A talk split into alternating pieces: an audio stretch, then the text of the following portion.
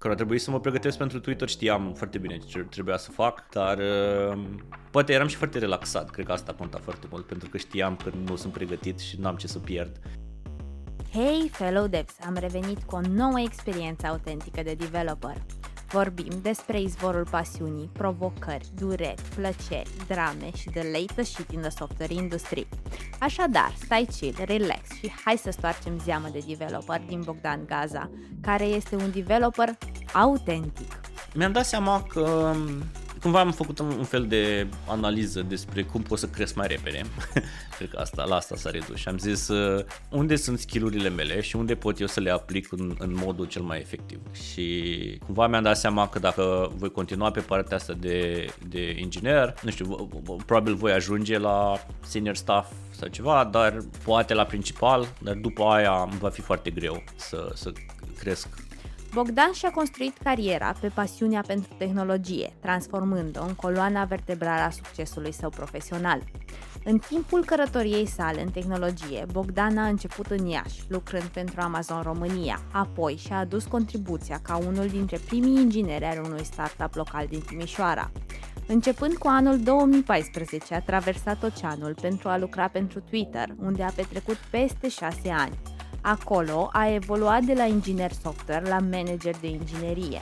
Acum, Bogdan este cofondatorul și CTO-ul unui startup de inteligență artificială și învățare automată, aflat în faza de stilt. Haideți să-l cunoaștem! Bine, măi. Deci, Bogdan, cum e viața? Te-ai trezit la șase, ziceai? Da, da. Um, nu e așa de obicei ne trezim. Um, avem un bebe și uh, uh. ne trezește la șase. Dar uh, ne trezeam și înainte la 6, cred că, um, nu știu, așa ne-am obișnuit și ne culcăm și de vreme, ne culcăm, nu știu, la 9 jumate, 10 sau ceva genul.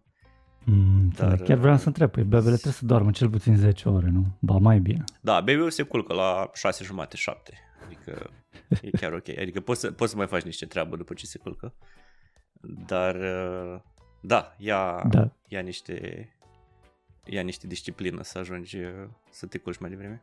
Da, bebe care este sub un an, să înțeleg? Bebe mai are 3 săptămâni și face un an. Yay, mulți înainte să fie. Mulțumim, mulțumim.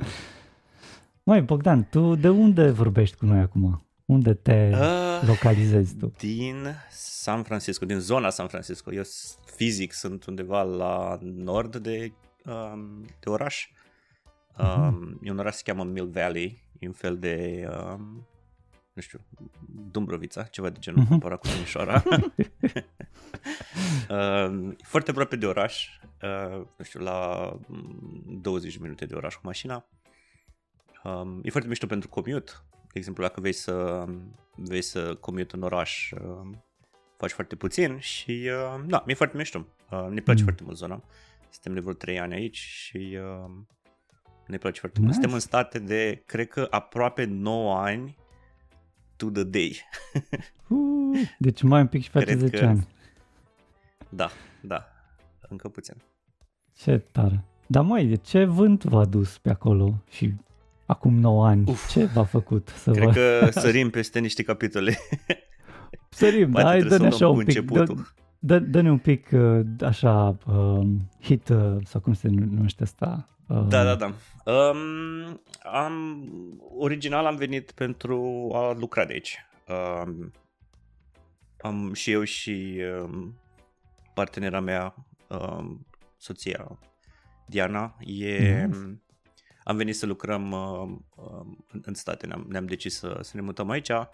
A fost așa un fel de un set de circunstanțe interesante cum ne-au adus aici.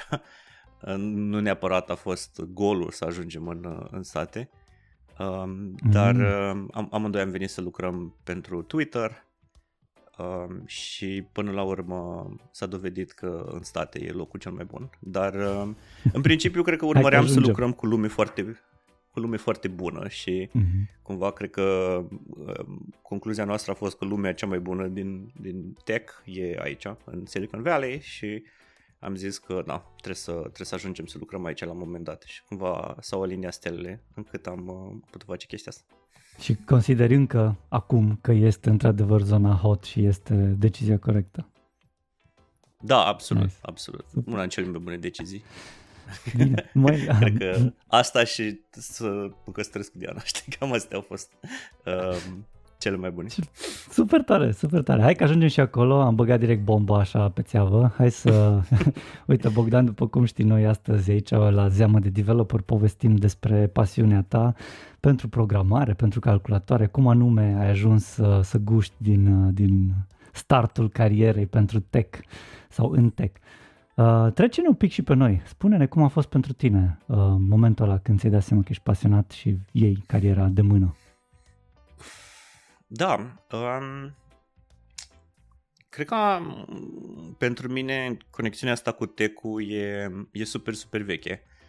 Um, am avut super mult noroc să am contactul cu calculatoarele foarte devreme și cred că imediat după ce s-a întâmplat chestia asta um, am, fost, am devenit foarte pasionat și nu m-am mai desprins. Um, cred că, că prima oară când am, am pus mâna pe un calculator eram super mic uh, cred că aveam undeva la șapte ani, mama mea a lucrat la o școală ajutătoare. Eu, de obicei, eu, eu sunt născut în județul Vaslui, în Moldova. Mm, nice! Uh, într-un oraș micuț care se cheamă Negrești. Uh, e oraș, nu sat, foarte important, are undeva la mm-hmm. 10 blocuri. Mm-hmm. E similar um, cu Broșteni? Kind of? Bine, și Broșteniu are uh, două sau trei blocuri. Nu, nu sunt familiar cu Broșteniu, familiar. dar probabil. ok. sună, sună ca și cum ar fi tot pe acolo. Um, mm-hmm. Da, și mama mea lucrând la școala asta ajutătoare, um, fiind, um, cred că vorbind de engleză și, și vorbind și franceză foarte bine, a avut contactul cu un set de, de ajutoare care vineau la școala respectivă și care au adus un, uh, un prim calculator. Au adus un, uh, un Macintosh 2 din 1984. Uh, Mm-hmm. Am un, în spatele meu un poster cu unul care e desfăcut, făcut bucăți.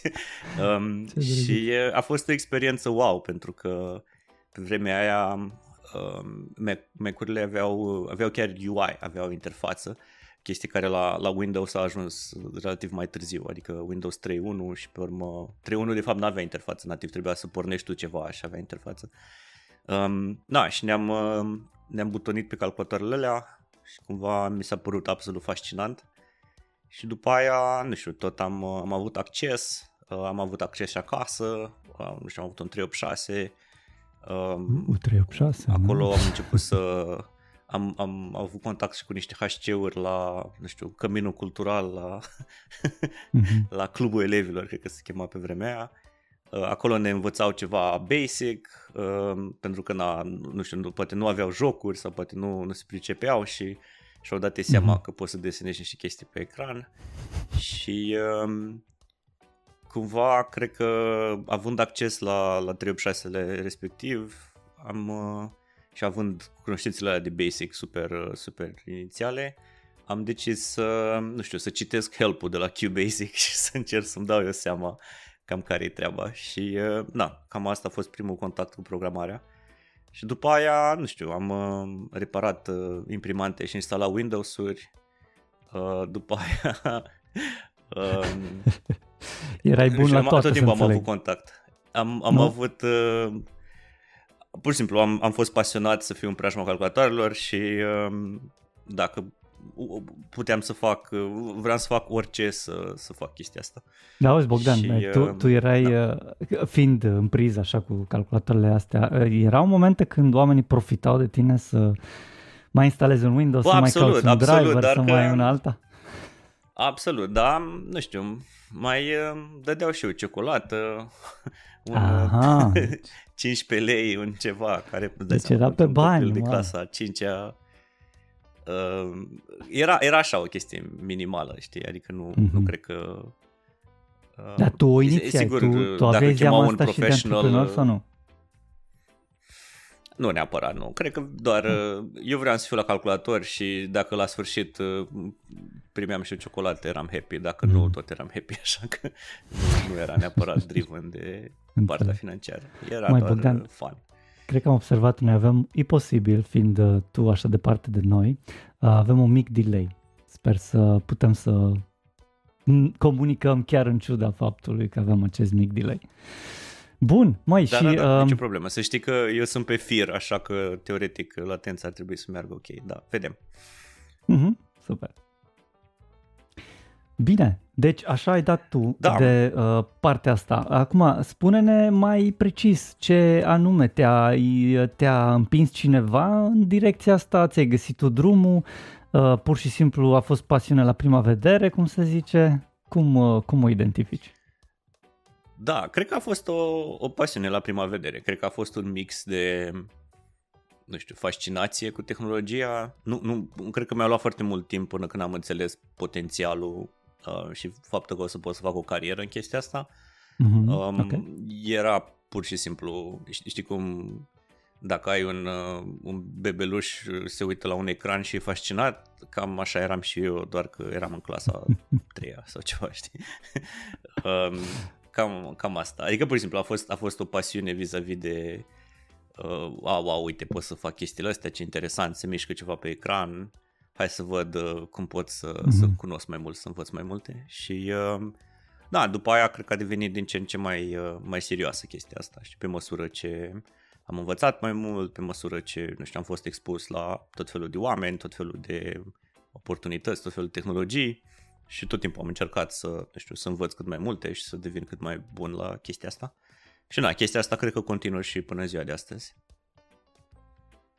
Zine, Bogdan, cum ai luat decizia de a merge la ce liceu?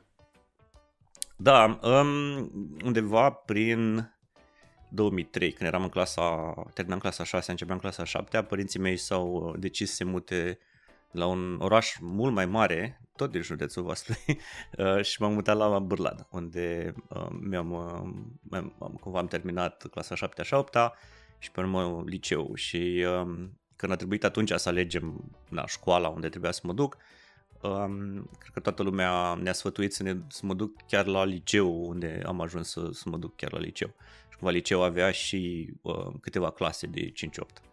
Um, da, e un liceu foarte vechi, nu știu, cumva Bârladul e un oraș foarte ciudat din punctul ăsta de vedere, are, are o mulțime de istorie, um, cumva necaracteristic județului Vaslui, deci cumva are altceva, al patrulea cel mai vechi județ, uh, nu județ, uh, ci Colegiul Național din țară, avea 160 mm-hmm. de ani când eram eu în liceu um, și are ceva prestigiu. Și cumva um, am dus acolo și era, ce era mișto era că făceai uh, și, și chestiile de 5-8 le făceai cu profesorii de liceu. um, care da, um, s-a dovedit a fi util.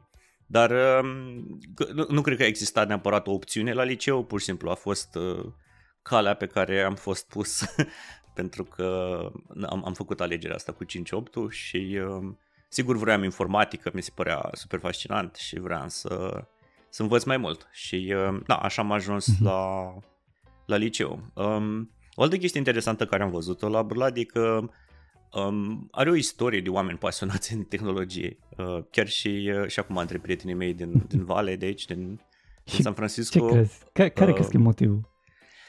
Um, întrebare bună. Cred că e un uh, domn profesor, domnul profesor Giurcanu. Cred că el uh, construiește comunitate și construiește uh, na, conexiunea asta între generații și uh, chestia asta cred că uh, a, a ajutat foarte mult să da, ca multă lume să fie pasionată și să poată să-și atingă potențialul în liceu. Mm-hmm. Nu neapărat că mhm.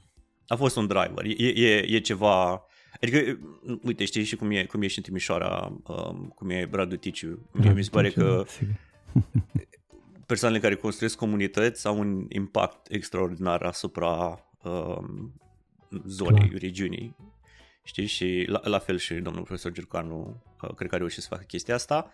Dar, um, nu știu, cred că are de-a face și cu faptul că da, județul Vaslui e un județ sărac, um, nu prea ai ce să faci foarte mult în, uh, în zona respectivă și cred că nu știu, pasiunea asta cu calculatoarele era un fel de refugiu de uh, chestiile de zi cu zi, știi? Și era o modalitate mhm. de a, de a construi un, un skill set care e diferențiat, care e unic și care potențial te poate scoate din, uh, uh, din zona respectivă și îți dă o viață, îți dă o posibilitate la o viață mai bună, știi?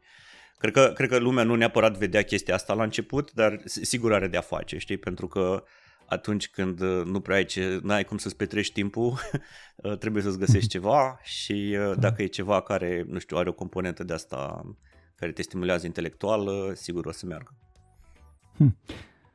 Da, mai bine zici. Um, clar, și sunt foarte de acord cu, cu ideea asta de, de driver, de, de om care generează comunitate sau cei care țin în frâu comunitatea astfel încât să aducă mai mulți oameni care pot deveni pasionați de tehnologie.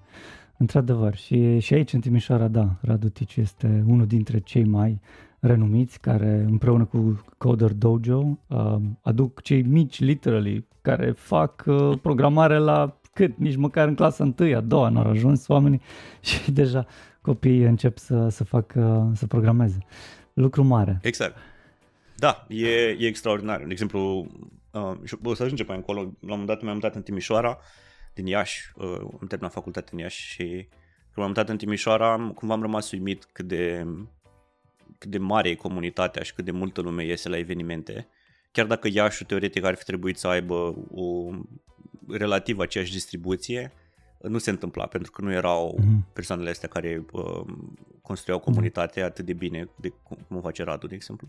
Și cred că asta, asta e o paralelă și la liceu. Cred că sunt, uh, sunt o mulțime de, nu știu, pocketuri în țară unde erau profesori care reușeau mm-hmm. să mhm. construiască chestia asta. Mm-hmm. Um, da, apropo de, de chestia asta social-culturală, eu, eu zic la chestia asta foame, știi? Pentru că atunci când vine într-un background sărac, ai, ai foame, e, mm-hmm. e o referință la o, la o melodie de rap.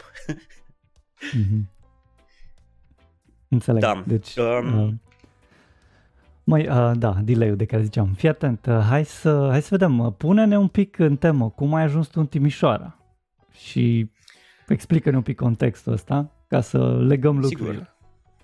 Da, cred că am, cred că trebuie să mai, mai, uh, mai povestesc puțin despre liceu. Cred că um, ce sigur, a ajutat sigur. în liceu a fost, uh, a fost două, două chestii mari. A fost Olimpiada de informatică și um, mm, un concurs nice. care se întâmpla vara, um, care se chema Infoeducație. Și cumva chestiile astea două um, erau pentru mine și pentru, nu știu, prietenii mei pe atunci uh, Uh, cu care încă mai țin legătura, cel puțin cu câțiva din ei, mm-hmm. să, să ne motivăm unii pe ceilalți și să încercăm să ne batem unii cu ceilalți și să, nu știu, să ne calificăm la națională sau uh, să facem foarte bine la, la concursul ăsta Infoeducație. Și cumva diferențele erau că na, Olimpiada era algoritmică, era mult mai mult mm-hmm. focusată pe, pe chestia asta de problem solving, pe algoritmi, pe structuri de date, etc. Iar uh-huh. infoeducație e, e, era um, în, în partea complet opusă, focusată pe, focusat ca și concurs pe, pe partea asta practică.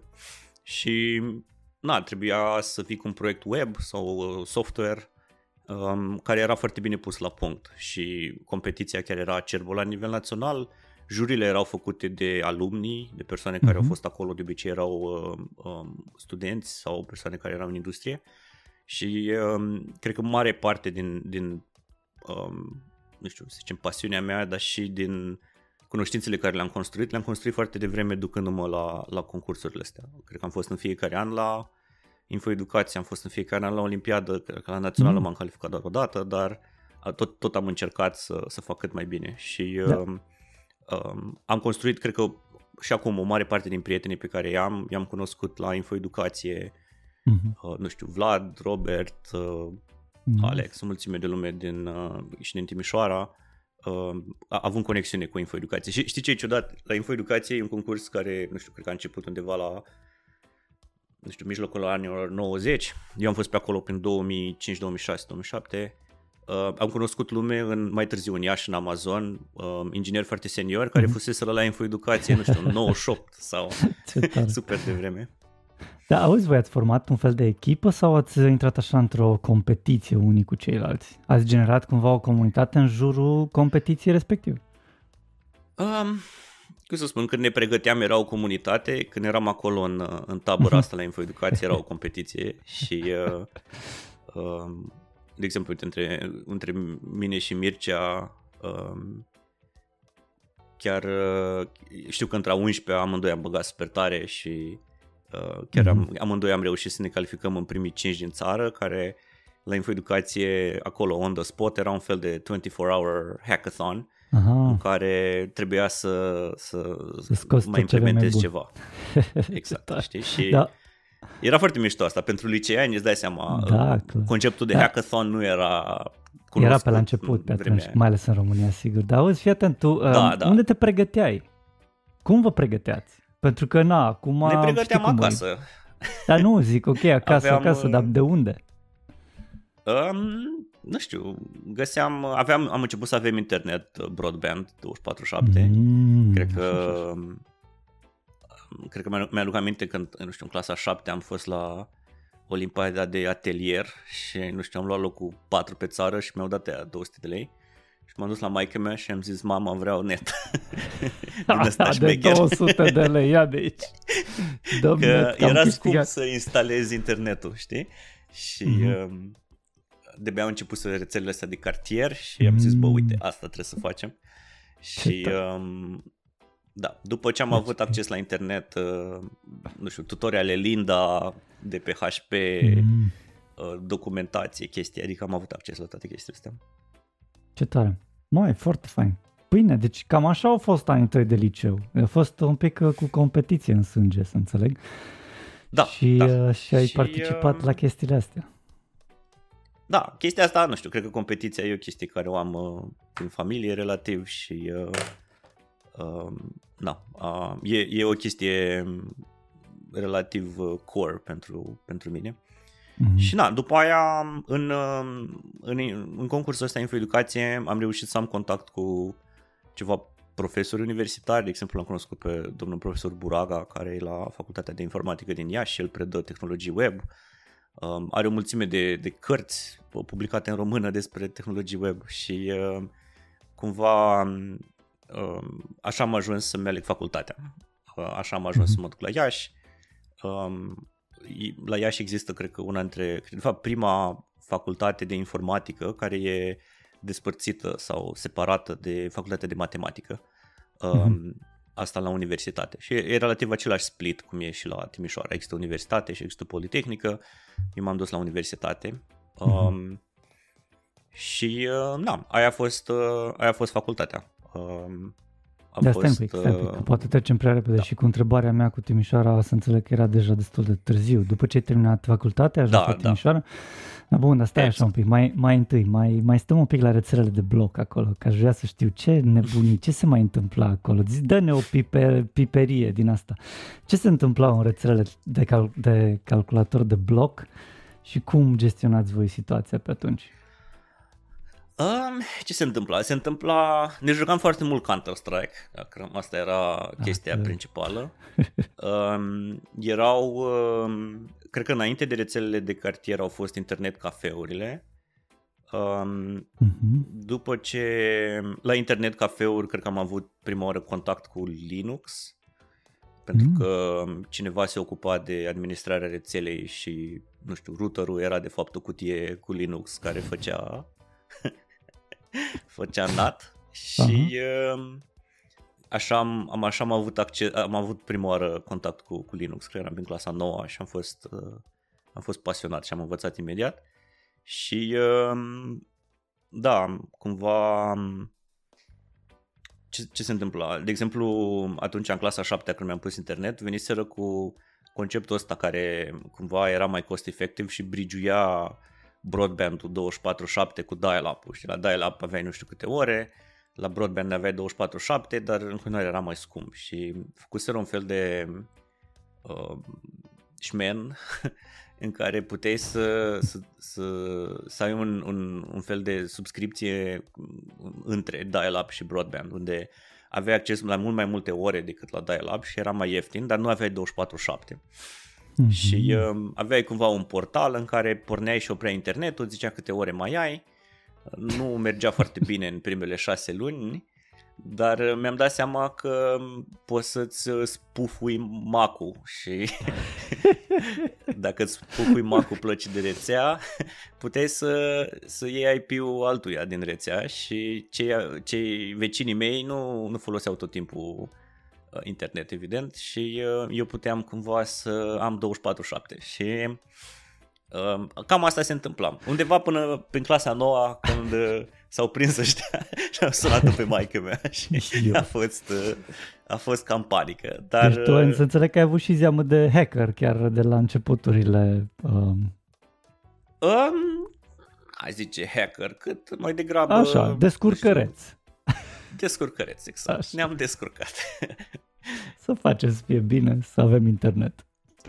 Foarte da, tare. era foarte important să avem internet și na, cu cunoștințele de Linux, cu cunoștințele de rețelistică, le-am legat cap la cap și a ieșit ceva frumos. Dar când, unde ai făcut rețelistică? Când ai învățat? Sau ai învățat de nevoie? Am învățat de la internet cafeuri. Um, tot așa, am cunoscut niște persoane cheie care Aha. m-au Care gestionau. uh, ghidat.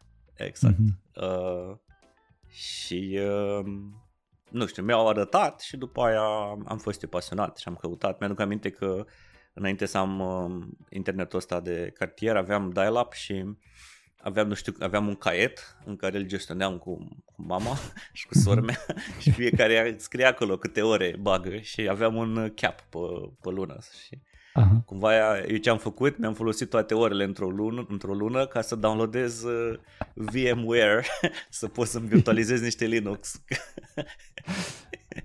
Că, na, trebuia, n-aveam de unde, trebuia să downloadăm chestia asta și era Da. greu de făcut rost. Și da, după aia, după ce am avut internet uh, ca lumea, uh, accesul a devenit mai ușor cu, uh, nu știu, rețeaua de cartier, cu torrente, cu Mhm. chestii, puteai să downloadezi un Linux de pe torrent, era ok. Da, torrente aveți uh, în rețeaua de cartier sau de, de bloc sau aveați torrent pe bune cu pier mai mulți oameni prin internet, practic? Era, ții cred minte? că era un fel de, de la DC++. DC++, da, exact, DC++ în care puteau cei din rețeaua locală, basically. Da, să exact. se și lege știu și să că share era, era un mirror de, de Linux, chiar local, în rețeaua de Bârlad Mhm. și puteai să tragi ISO-urile și mergea super bine cu, Nice, cu VMware, de vremuri. ca să nu trebuiască să faci dual boot, să arzi CD-uri, era complicat. Așa Ah, că, da. da. Tu ai ars Și, CD-uri vreodată? Da, pur și simplu, tot ce trebuia să facem cât să învățăm. Tu ai ars CD-uri pentru alții, să le dai chestii, să... Da, normal. Păi, Da, da, normal. dacă când repari imprimante și instalezi Windows-uri, trebuie să arzi și CD-uri, n-ai cum. E full service. Numai cu chestii Dan, eu legale, sunt- în schimb. Scuze, Andreea. Spune. Bogdan, eu sunt foarte curioasă, ok, tu se vede că aveai uh, în sânge încă de mic programarea, calculatoarele, informatica, concursuri și așa mai departe. Ce s-a întâmplat cu restul materiilor? Cum ai reușit să înveți la ele? Um, eu, eu tot timpul am fost... Uh, cred că competiția asta era înrădăcinată în, uh, în mine de mic.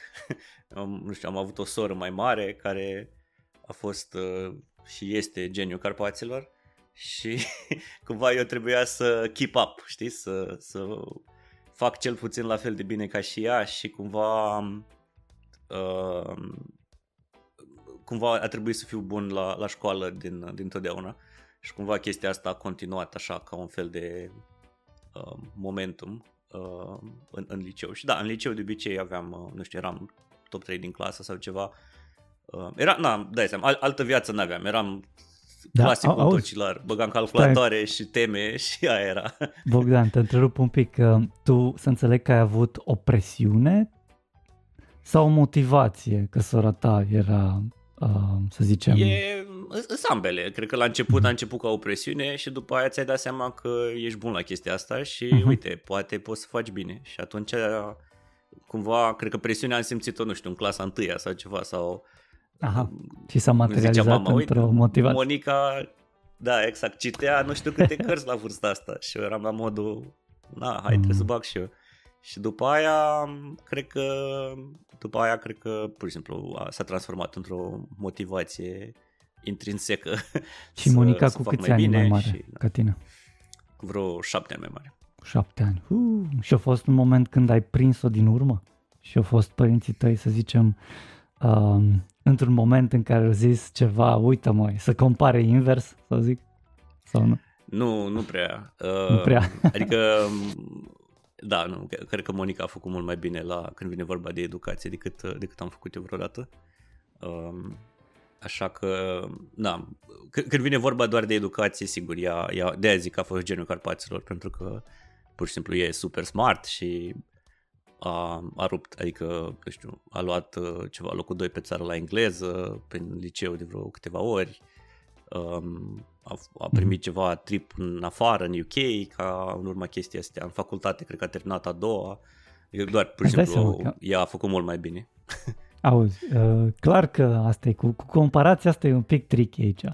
Um, e posibil ca să nu fie fond, să zicem, adică cel puțin din punctul meu de vedere, că aici vorbesc subiectiv, uh, atunci când faci comparație, like, trebuie să fii foarte nișat și să urmărești exact un fir anume. Că dacă zici, ok, la învățătură, ok, poate fi învățătură ce? Hard skills, soft skills, ce anume învățătură, ce materie, ce știi. Sunt foarte multe lucruri super, super nișate. E clar că sunt multe la care ai făcut tu mai bine decât ea și invers. A, absolut. E absolut. Da, da, nu, ai, ai dreptate, sigur. E pur și simplu, la, din punctul meu de vedere și cred că doar așa, dacă luăm câteva exemple Adică dacă iei vârfurile uh, performanțelor, mm-hmm. cred că vârfurile uh, ei poate, poate au fost mai bune. Dar sunt diferite materii, diferite subiecte. A, da, ai dreptate. E, e cum să spun, să, să poți să scrii un, un eseu bine pus la punct uh, cât să, să faci foarte bine la o olimpiadă de, de engleză e poate diferit decât uh,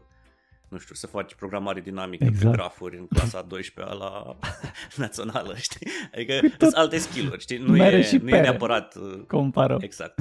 Nu-i, mhm. nu-i, adică doar că cred că în România e viziunea asta, știi, că dacă ești bun la, la matematică și fizică, mm-hmm. gata, you, you got it, știi? Și mm-hmm. nu, nu cred chestia asta. Adică mi se pare că Dar ce crezi că mai trebuie? ce-ți mai trebuie? Ok, să zicem că, că ai gândirea asta analitică, ești foarte bun la matematică, fizică și ai și zeama asta de, de programator în tine, să zic, dar ce, ce mai trebuie ca să fii să fii păi, mai bun? nu știu, mai trebuie sunt foarte multe ingrediente care cred că um, îți trebuie ca și persoană ca să, să fii bine, să fii, nu știu, complet. Știi? Adică doar cu skillurile astea analitice, adică, sigur poți să faci niște, niște joburi, poți să faci niște chestii, doar că odată ce ajungi în mediul profesional, nu e de ajuns să fii pur și simplu in, pur focusat pe chestiile intelectuale. Cred că trebuie să comunici foarte bine, trebuie să fii relativ articulat, um, trebuie să ai empatie, trebuie să nu știu, să știi să colaborezi cu alții, sunt niște skill-uri care sunt foarte importante. Asta mm-hmm. o chestie, iar altă chestie e că, nu știu, cred că sistemul de educație din România e, e foarte focusat pe, pe elite și uh, în momentul ăsta poate ar fi mai bine, să spun, decât să avem uh, cinci olimpici care ies foarte sus la, nu știu, Olimpiada de Informatică Internațională, poate am avem doar doi, dar uh, pur și simplu average-ul, media e, e mult, mult, mult mai sus și cred că asta, asta e o chestie mult mai importantă. Mi se pare că uh-huh. sistemul de educație românesc e, e pur focusat pe elite și dacă ești foarte bun la chestia asta și eu sunt, cum să spun, don't get me wrong, eu sunt the, the poster child of this, pentru că um, pur și simplu ăsta a, fost, ăsta a fost jocul pe care mie mi s-a uh-huh. fost uh, programat să trebuiască să fac asta, asta era succesul. Și dacă nu făceam asta, eram a failure, știi? Și asta era de... Pe și când ți-ai dat seama? Focusul. Um, foarte târziu. foarte târziu. Sau mai degrabă zis uh, foarte recent. Aha. Um, da. Da, da, și um, na, um, revenind la chestia asta cu elitele, cred că aș fi preferat, pur și simplu, mult mai multă lume de la mine din clasă să fi făcut mult mai bine la subiectele de bază decât uh, doar, uh, nu știu, eu, colegul meu de bancă și încă cineva să fi făcut bine la matematică sau la informatică, știi? Dacă ar fi să avem, Bogdan, un top, care ar fi top, top 3 skill-uri care tu consideri că te-au ajutat să ajungi în punctul în care ești acum? Uf, e, e, e grea întrebarea asta. E... Fiecare are calea lui proprie și personală și mi se pare că nu cred că poți să, să reușești să, să ajungi doar la, la niște skill-uri. Cred că um, sunt, sunt, nu știu, pot să spun pentru mine chestiile care au contat și pentru mine au contat, uh, nu știu, pasiunea asta pentru a învăța. Uh, eu am avut o, să spun, un fel de discut și o dezbatere fundamentală cu colegul meu de bancă, Ștefan, care uh, actually a, nu știu, a reușit să facă niște startup-uri super mari, să aibă niște exituri, iar celălalt coleg Mircea, nu știu, are niște mm. cărți la O'Reilly, nu știu ce s-a întâmplat la noi acolo, era ceva în apă. Um, în comunitatea de vis-a-vis de da, da, vis-a-vis de ce e mai important e să, să ai cunoștințe sau să ai imaginație. Și cumva el era pe partea de, băi, e mai important să ai imaginație, pentru mine era mai important să ai cunoștințe. Și cumva nu, chestia asta pentru mine e tot așa o chestie foarte importantă. Eu tot timpul am urmărit să învăț, să adun informație, să, um, să, să aduc materie primă pe care, pe care fac conexiuni. Și um, cred că asta e foarte important, să lucrezi mult, să înveți, să, să pur și simplu, să fii hardworking și să, să, să vrei să te dezvolți. Cred că skillurile de comunicare sunt foarte importante um, și abilitatea asta de a, a citi camera, știi, să, să, nu știu, să ai un, destul de empatie cât să poți să-ți dai seama persoana de pe partea cealaltă a mesei, cam ce vrea, ce urmăresc, uh-huh. um, ce, ce vor să zică atunci când comunică într-un anumit fel, etc. Și um, da, cred că astea trei skill-uri, a comunica bine, a avea like, abilitatea asta de a, de a uh, înțelege ce vor ceilalți, a citi printre rânduri și de a fi, uh, de a fi pur și simplu muncitor și să vrei să pui super mult mm-hmm. timp, să te dedici fully la, la ceva, chestiile astea sunt, sunt uh, sigur uh, te vor aduce la, un, la o versiune de succes. Uh, da. Dar sunt multe alte chestii care sunt importante și, nu știu, uite, pentru mine cred că au fost o mulțime de persoane cheie și de-aia tot timpul le-am zis numele și acum Aha, care tare. mi-au schimbat traiectoria uh, fundamental. Da, Bogdan, uite, dă-ne un exemplu, te rog, că vorbim foarte mult așa teoretic și pare că e, e interesant și e bine să știm lucrurile astea, mai ales că ne-am dat seama destul de târziu, atât tu cât și eu în carieră. Uh, dar dă-ne un exemplu, cum a fost pentru tine când, să zicem, empatia și skillurile de comunicare te-au ajutat să evaluezi o situație deosebită într-un mod în care probabil înainte nu ai fi putut. Oh, și asta e o chestie, cred că complexă de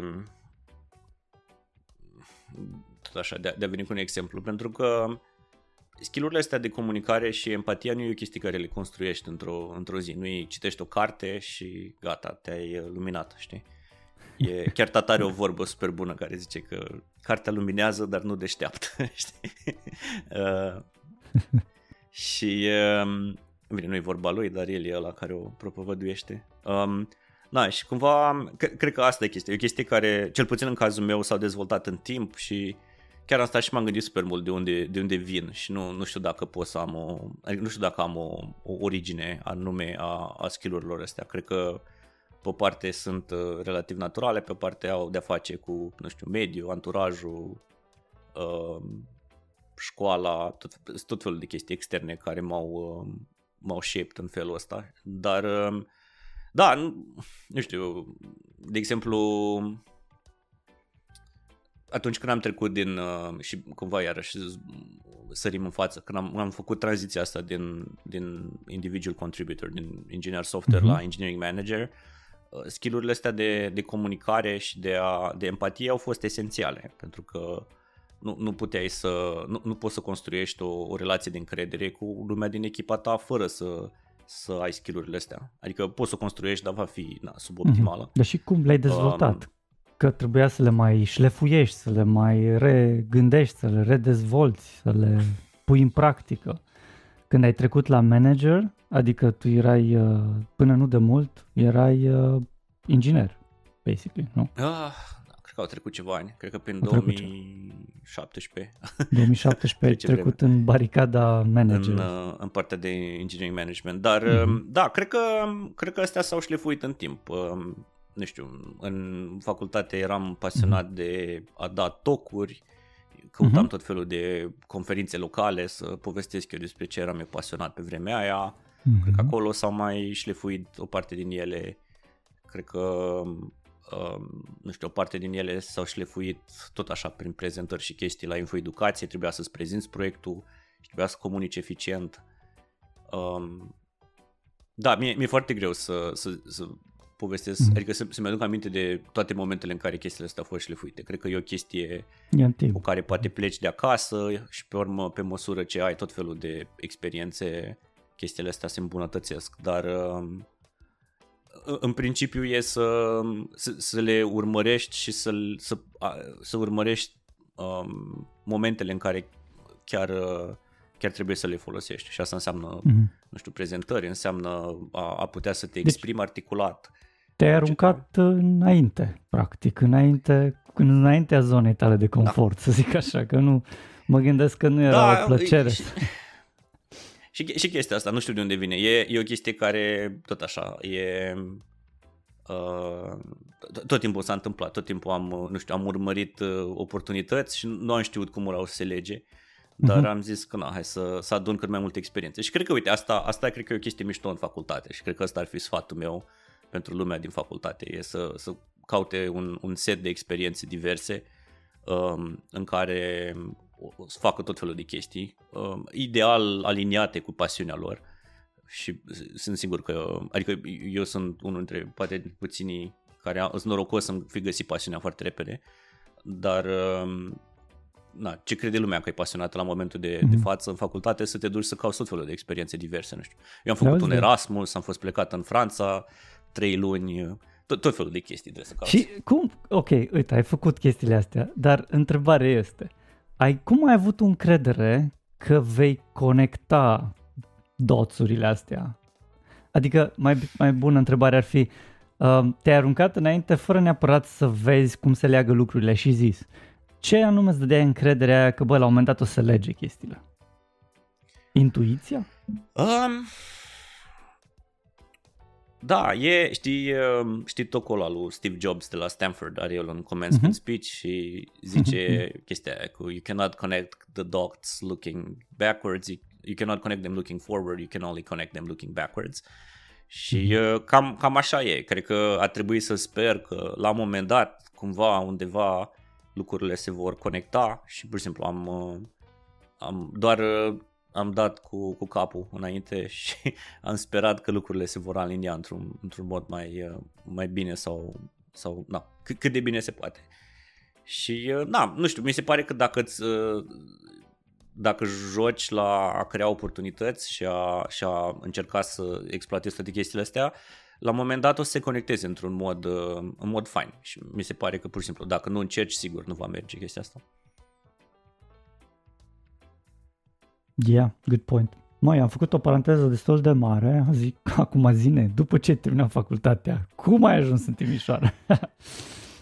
um, am, deci am, în facultate, ce am făcut în facultate? În facultate am făcut niște internship-uri, am făcut un, uh, un Ruby Summer of Code în, uh, cred că în anul întâi. Um, deja băgam Rails, cred că am fost la Infoeducație cu un proiect mm. în Rails în clasa 10 Rails? Și um, da, Ce da, foarte Auzi, devreme. Eram, cred întrebare. că, printre primii developeri. Tu, tu, tu erai, da, Rails era, era tânăr atunci, Ruby on Rails. Uh, țin minte că noi ne-am văzut în 2013, atunci a fost și ultima oară când te-am văzut, la Django Conf, la Budapesta. Cred că era la Craft, nu cred că era la Django. Eu n-am fost cu Django, eu am fost tu cu, n-ai am fost, fost cu Django, înseamnă că la mine în creierul se, ok, ok, ok. La un eveniment în Budapesta știu că era împreună, ok, Da, nice. da, era Craft cred că se chema, era da. un fel de conferință de tot felul de chestii.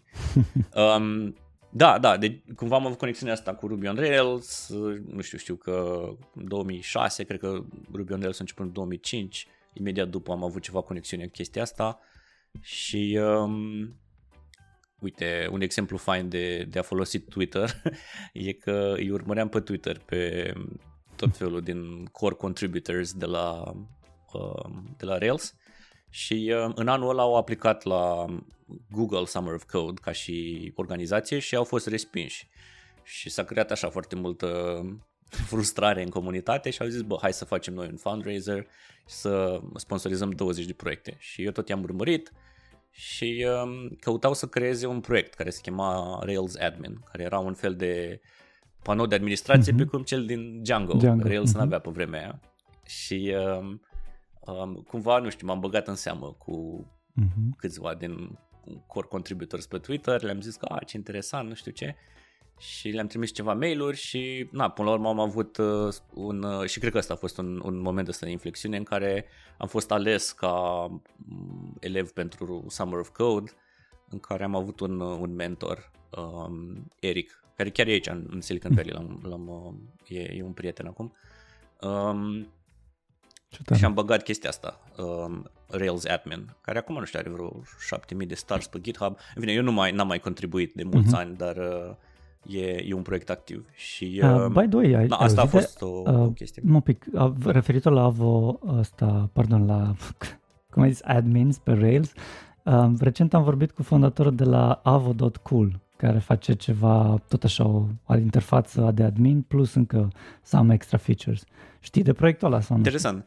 Um, nu, am, am, sincer, um, nu am mai fost atât de activ în, uh, uh-huh. în lumea asta de Rails da, um, atât de mult și cumva cred că nu mai sunt atât de up-to-date cu chestiile astea, dar uh, foarte mișto. Cred că Rails admin nu mai e, definitely, nu mai e the, the, the main admin pentru, pentru chestiile de Rails și mm-hmm. uh, sunt alte variante. Dar oricum, e, e un proiect și abilitatea de a, a contribui la proiectul ăsta și a porni ceva de genul, um, pur și simplu a deschis o mulțime de uși mai încolo și uh, da, cum am ajuns în Timișoara, că tot la asta încercăm să ajungem, e că um, după internship-ul ăsta, după Summer of Code, um, am mai făcut încă un internship în următoarea vare la Amazon în România uh-huh. um, și am lucrat la Amazon în România um, part-time în anul 3 și după aia încă vreo câteva luni după ce am terminat facultatea și uh, în, uh, după experiența asta în Amazon, care a fost foarte, foarte mișto, Amazon România era o echipă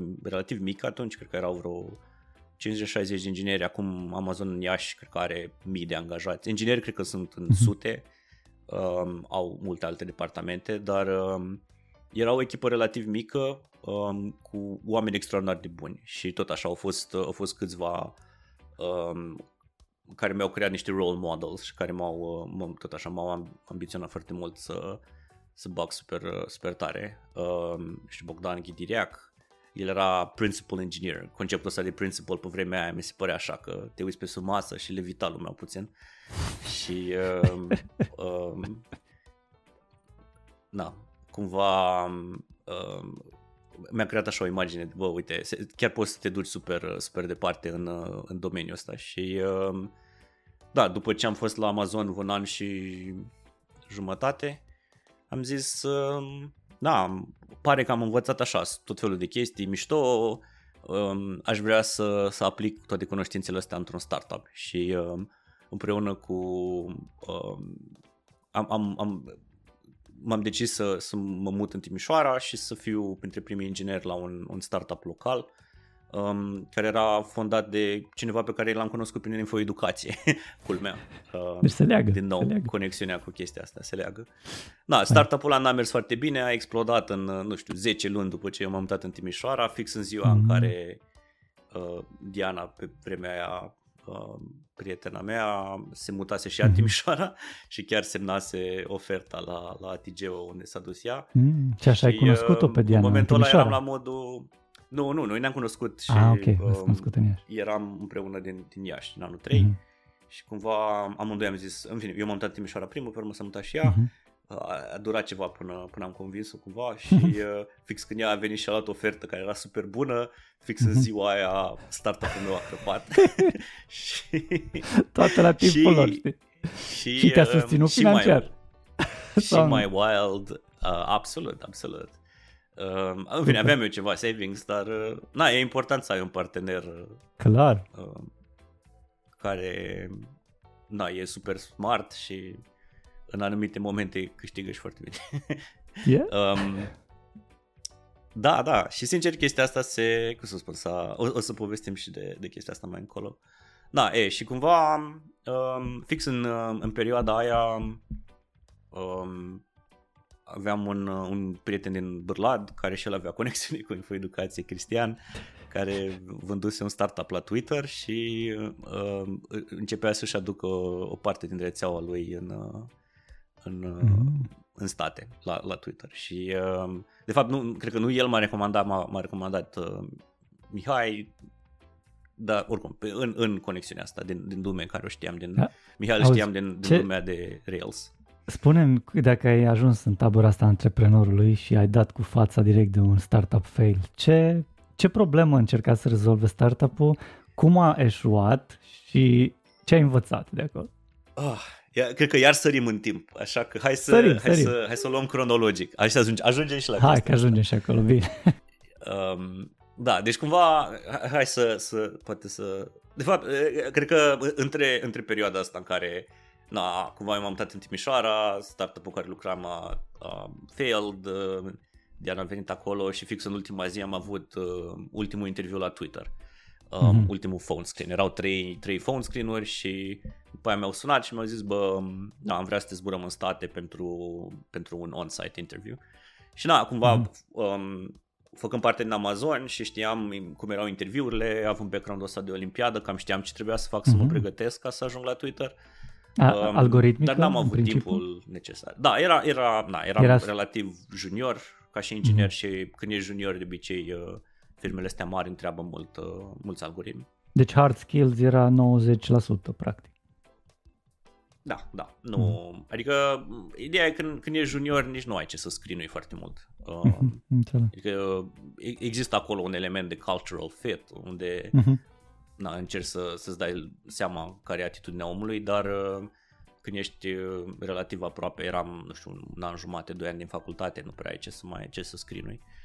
Și, uh, na, sincer am, uh, nu știu, I, I, I just took a chance, am zis hai să era foarte mișto, ei uh, îmi plăteau drumul până în state, am zis, a, super, văd și eu statele, îmi iau viză, erau multe beneficii și uh, n-am avut timp să mă pregătesc și eram sigur că nu o să fac ok, adică uh, pentru că știam foarte bine pregătirea și m-am dus și cumva tot așa, spre surpriza mea, nu știu cum, uh, am făcut bine la interviuri și am primit o ofertă.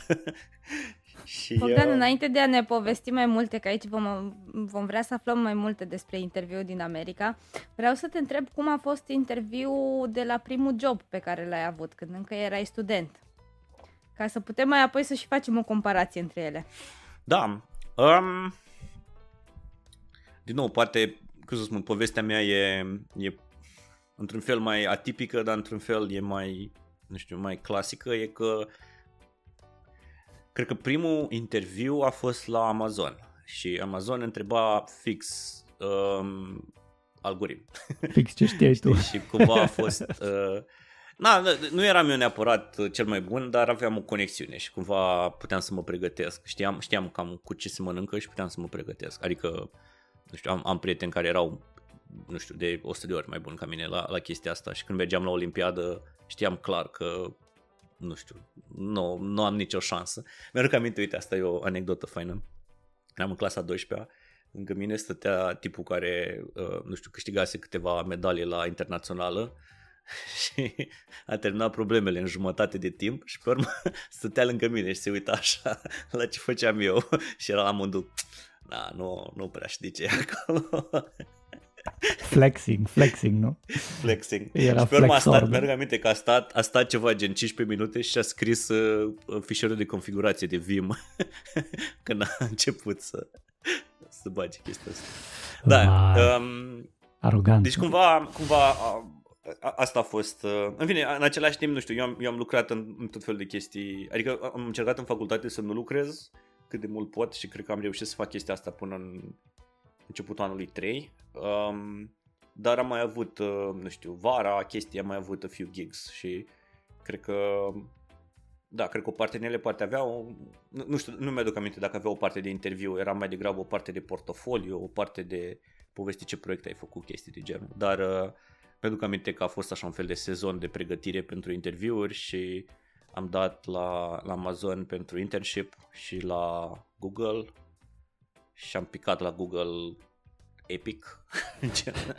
Mi-a dat la o problemă, n-am știut, n-am știut de unde să o iau. Adică eram la modul, m-am uitat pe geam jumătate de oră și uh, uh, până la urmă am, uh, la, la Amazon în schimb am făcut foarte bine, am făcut un internship uh, care a fost uh, foarte fun și după aia uh, cândva mi-au, mi-au oferit o ofertă de, de full-time Uh-huh. Și uh, na, după aia um, când a trebuit să mă pregătesc pentru Twitter știam foarte bine ce trebuia să fac, dar uh, na, nu știu, a, a fost funny circumstanțele în care m-am dus relativ nepregătit, dar uh, na, un pic de noroc, uh, nu știu. Poate eram și foarte relaxat, cred că asta conta foarte mult, pentru că știam că nu sunt pregătit și n-am ce să pierd. Știi? și în momentul ăsta eram super relaxat și poate pur și simplu gramul ăla de, de relaxare m-a făcut să fiu mai, uh, mai articulat în ziua respectivă. Putem să facem, Bogdan, un pic de diferență între interviuri, efectiv cel din America și cel pe care l-ai avut în România? Cred că sunt relativ similare, cred că... Da, again, e, e, un, e o, cum să spun, e o excepție, pentru că în, în țară relativ puține firme au, au structura asta de interviu, sau cel puțin pe vremea aia, nu mai știu în ziua de astăzi cum e, dar pe vremea aia, cred că doar firmele mari multinaționale care aveau birouri în, în țară aveau uh, formatul ăsta care e relativ aliniat la cel din, uh, din afară. Um, da, a fost, uh, a fost relativ fan, adică cred că interviul a fost... Uh, erau ceva probleme de algoritmi și ceva probleme de systems design. Um, cred că doar o problemă de systems design și Amazon are și conceptul ăsta de, de bar raiser, unde ei vor să se asigure că oricine e angajat uh, cumva e mai bun decât 50% persoana care e fix la mediana distribuției din firmă. Deci cumva tot timpul angajează lume mai bună decât, uh, decât na, pe la 50, cum ar veni. Și uh, uh, știu că difi- interviul a fost relativ, uh, relativ dificil, dar uh, da, îs, da, uh, cred că dacă, pur și simplu, dacă uh, cauți cum interviurile sunt structurate, e, e relativ standard și uh, da, uh, cumva au fost, sunt multe similarități, adică sunt aproape la fel. Bun, suntem în punctul în care uh, ai luat bilet, te-ai urcat în avion și ai plecat către interviu la, la Twitter. Ce s-a întâmplat mai apoi? De unde mai departe? Da, um, am fost, uh, mi-a plăcut foarte mult uh, San Francisco. Mi s-a părut uh, foarte interesant. Uh, am avut, uh, cumva mi-am prelungit puțin șederea cu încă una, două zile și am apucat să mă plimb puțin, foarte puțin. Și uh, da, mi-am dat seama că e un loc în care mi-aș dori foarte mult să mă mut și uh, n-am fost plăcut surprins să-mi iau oferta, dar din cauza procesului de imigrări uh, a mai durat încă, încă un an până când am putut să, să chiar să încep la, la Twitter. Și în procesul ăsta, a, procesul de, pe vremea aia, procesul de, de imigrare uh, consta în, în Twitter sponsorizându-ți o viză, viza respectivă, numărul de vize e relativ limitat, vreo 65.000 de vize pe an și a trebuit să trec pentru o loterie, pentru că erau mai multă lume care vroia job și avea job asigurat în state decât uh, ca atare mm, uh, da. cele 65.000 de poziții. Și, uh, na, uh, Diana și ea a început o, un sezon de interviuri și a primit o ofertă chiar tot la Twitter și, uh, na, din păcate, șansele pe vremea aia erau undeva la 50%, eu am primit viza, ea n-a primit-o și ea a trebuit să stea un an în, în Londra. Și cumva noi ne-am mutat, în, deci fix în 2013 în perioada asta am luat oferta, după aia în 2014 în octombrie m-am mutat în, uh, în state să încep la Twitter și Diana s-a mutat în, uh, în Londra pentru un an și după aia în 2015 a aplicat din nou la viză și Turai a luat-o și în 2015 am fost amândoi aici. Um, da, și după aia din 2014 am, am început la Twitter, am fost la Twitter undeva la vreo 6 ani și puțin, 6 ani, da, și câteva luni. Um, fost inginer software um, și cumva am, am, am început să, da, să, am fost relativ puțin frustrat că am intrat junior, chiar dacă eu aveam câțiva ani de experiență, dar da, asta e, când vin din Europa, experiențele nu sunt neapărat atât de, adică ei, ei desconsideră relativ uh, o parte din experiența respectivă. Dar um, nu, am avut noroc că um, cumva am ajuns într-o echipă care era relativ uh, ciudată, dar uh, m-am transferat super repede într-o echipă de infrastructură, unde e fix ce vreau eu să fac. Și uh, na, am ajuns să lucrez în echipa de Search Infrastructure ca inginer. Mm-hmm. Um, da, am, uh, am, am fost în poziția asta de software engineer pe uh, infrastructura de search vreo 3 ani. Am învățat super multe. Am mai intrat și înțeleg, ai dezvoltat software, practic? Sau erai DevOps? Da, da, da. Okay. Nu, nu, nu. E, cred că conceptul ăsta de infrastructură e destul de overloaded. Deci, ce se, la ce se refereau ei erau ca tare serviciile, uh, era uh-huh. back-end-ul back-end-ului. Uh-huh. Erau serviciile în care...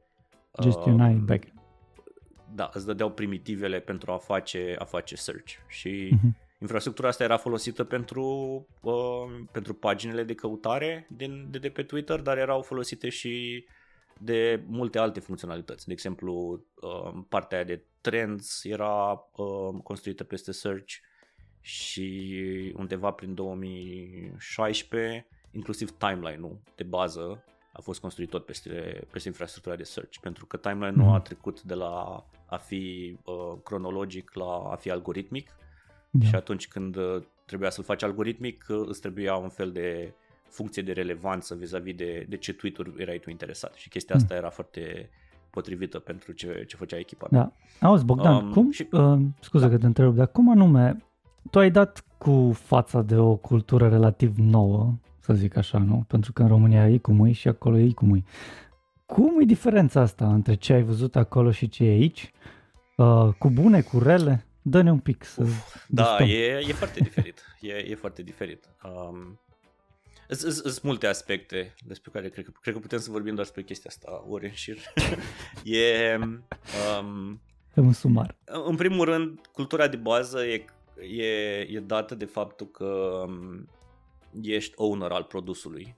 Deci, cumva, uh-huh. uh, cred că diferența majoră față de România, unde se întâmplă mult outsourcing, um, și asta am văzut și în Amazon în Iași, e că ai, ai ownership, știi, și în momentul ăsta, în fine, și pachetul tău de compensație e aliniat, primești ceva equity în firmă, ceva acțiuni în firmă și în momentul ăsta ai tot interesul încât să, să, să faci chestii care au impact și îți împing firma înainte. Știi? Și uh, a, a, asta schimbă fundamental cultura și nivelul de, de engagement la muncă și cât de, cât de, cum lucrează lumea, cât de pasionată e și așa mai departe. Um, mi se pare că e o cultură mult mai colaborativă, e o cultură mult mai, uh, nu știu, să zicem, focusată pe, pe muncă și pe na, a, a, face, a face super multă treabă și Na, nu, nu, adică, cred că de fiecare dată când, când am primit întrebarea asta, știi cum e în România versus state, cred că răspunsul e că e diferit, nu e neapărat strict mai da, bine, exact. știi? E, e da, pur și simplu diferit. asta adică... era de fapt întrebarea, it's a kind of open question, că și bune și rele, de-aia te întrebam care e diferența, ok, în materie de bine și care e diferența în materie de rău, că mă gândesc că poate fi și da. acolo.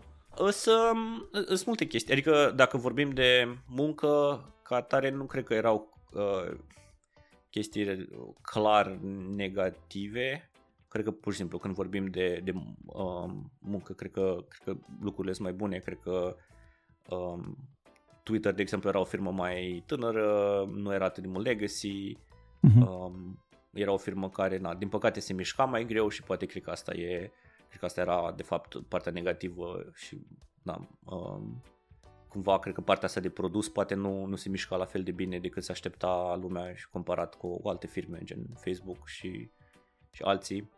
Dar, în principiu, și cel puțin unde, unde lucram eu în back-end-ul back-end-ului, uh, era, era foarte mișto, adică mie mi-a plăcut și mi-a plăcut foarte mult, cred că anii ăia din Twitter pentru mine au fost absolut uh, formatori pentru, pentru restul carierei mele, așa că uh-huh. când vine vorba de muncă, uh-huh. cred că era bine. Când vine vorba de state în general, nu știu, zona asta San Francisco Bay Area e o zonă foarte scumpă, um, uh-huh. Cum eu, cu criminalitatea? Din cauza, din cauza climatului ăsta temperat uh, uh, e basically, nu știu, 14 grade tot anul. e mm. un mare sezon, nu e nici foarte cald, nu e nici foarte frig. E zic un average, adică na, sunt zile mai calde, zile mai reci, dar nu știu, mai, mai rece de 6-7 grade nu există, mai cald de 30 nu există, știi. Poți să te duci să cauți tu vremea asta și na, te duci mai sus, mai jos uh, pe coastă și poți să, poți să găti, nu știu, în LA sau te duci în alte părți unde e mai da. cald. Auzi, vorbind de... Dar, um, vorbim de chestia asta, că aduceam discuție de criminalitate poate ridicată, ai, uh, ai gustat din treaba asta? Te-ai, te-ai, te-ai lovit sau nu te-a, nu te-a influențat A, da, în niciun absolut, fel? absolut. Păi, a, a, la asta vreau să ajung. E că din cauza vremii um, există, pur și simplu, e, e climatul perfect pentru, Uh-huh. um, pentru persoane homeless care Mm. stau pe străzi. Dai seama, nu e frig, nu e cald, e numai bine, știi, nu îngheți, nu mor de cald, e, e super ok. Și cred că zona are o, o E ok să stai toleranță istorică la, la consumul de droguri, din păcate. Um, da, Mhm. um, hipioții au pornit din Berkeley, um, care e tot aici în zona asta și în general, nu știu, și există pur și simplu foarte multă toleranță în, în chestia asta. Și na, astea două chestii, like, pur și simplu, climă bună pentru homeless plus um, um, toleranță mare la consumul de droguri duce în problema asta de criminalitate care e foarte complexă de rezolvat. Și da, nu știu, mi-aduc aminte că lucram la Twitter, uh, nu știu, în primul an băgam super blană, era vineri seara la ora 9 seara, eu eram la birou și afară se auzeau împușcături, știi? Uh, în bine, s-a întâmplat o dată sau de două Ups. ori cel mult, dar uh, a fost așa super scary, adică e o chestie foarte, foarte diferită față de, de România. Acum, nu, nu vreau să se înțeleagă că Mama, mergi pe stradă Da, și da. se împușcă lumea ca în vestul sălbatic. E o chestie Nu, care da, se se întâmplă, întâmplă, relativ da. rar, dar se Păi da. întâmplă. Da, în general, uh, statele au, uh, uh, nu știu, distribuția Și de tu- arme e foarte Tu ești diferită. uh, și accesul și cetățean așa. cu toate actele în regulă acum? Uh, acum da, de Mhm. curând, de vreo... Și șase ai luni, să armă. Uh, nu, nu am armă. Deții armă. ok. Mă gândeam. Pușca și cureaua lată. Ok. Um, sunt, zona asta, cum să spun, San Francisco și Bay Area nu e chiar caracteristică pentru Statele Mhm. Unite, e, e, o, mai light, relativ o bulă uh, și în general coastele sunt mult mai cosmopolite, sunt mult mai dezvoltate, sunt mult mai Mm. progresiste într-un fel sau altul și să zicem că relativ nu, nu e caracteristic pentru, Înțeleg. pentru cultura americană aia pe care lumea o vede la televizor. Da, da, da. da. Dar, în general, există, există niște diferențe fundamentale. Asta, asta cu accesul la arme și, în general, e, e mai multă criminalitate decât în Europa. M- M-am simțit, sigur, mai, mai, um, mai ciudat pe stradă în, în state decât m-am simțit vreodată în Europa. Um, și, nu știu, partea de healthcare că e, e Mhm. foarte diferită. Uh, mie mi se pare că e un, uh, e un environment cu, cu foarte multe taxe, în general. Um, chiar uh, am, am, o, am o glumă cu un prieten în care zicem că de fapt uh, uh, America este socialistă și taxele sunt mari, doar că um, banii se duc la, la armată, de fapt, și cumva beneficiul pe care toată lumea îl primește e, nu știu, prețul de benzină care este foarte ieftin, care e obținut prin, uh, nu știu, dominanța asta militară majoră. Dar, uh, da, în în același timp, uh, Statele Unite și dif- de unde încep diferențele astea sunt din, uh, din capitalism. Americanii au dus capitalismul mult mai departe și absolut totul e văzut prin uh, perspectiva asta puternic capitalistă, care Da, da. uh, am ajuns să o apreciez. Cred că nu e neapărat mai bine, nu e neapărat mai rău, dar e, e doar E diferit. altfel, și da, cumva clar, trebuie diferit. să... Da, Mai, uh, foarte fain. Mersi fain pentru această mini uh, descriere a culturii și cu bune și cu rele. Uh, te rog, explică-ne un pic și dă-ne când anume ai făcut tu tranziția de la, de la inginer la manager, basically. Și cu termenii Da. pe care îi folosiți voi, poate ne zici un pic comparativ ce se întâmplă, care sunt cele două scări, da. poate diferite, ar fi fain. Exact. Cred că și, și, uh, și Diana când a vorbit în- de chestia asta a povestit puțin. Mhm. Um, deci cumva există un, un career ladder, există un fel de progresie um, ca și inginer. Și cumva există mai multe nivele. Um, există un, nu știu, un nivel junior, un nivel mid-level, un nivel senior. Există conceptul ăsta în care cumva trebuie să ajungi la senior de la uh, primul nivel, de la junior în, în 4 ani. Deci cumva trebuie să promovezi o dată la 2 ani până la senior. Dacă nu, vei fi dat afară.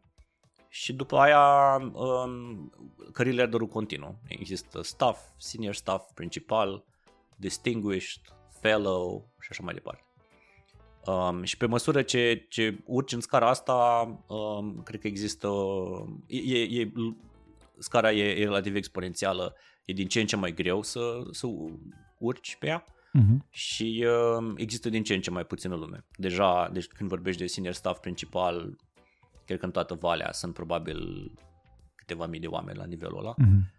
Uh, distinguished probabil sunt foarte sute, puțin. iar fellow sunt zeci, adică sunt, sunt foarte puțini.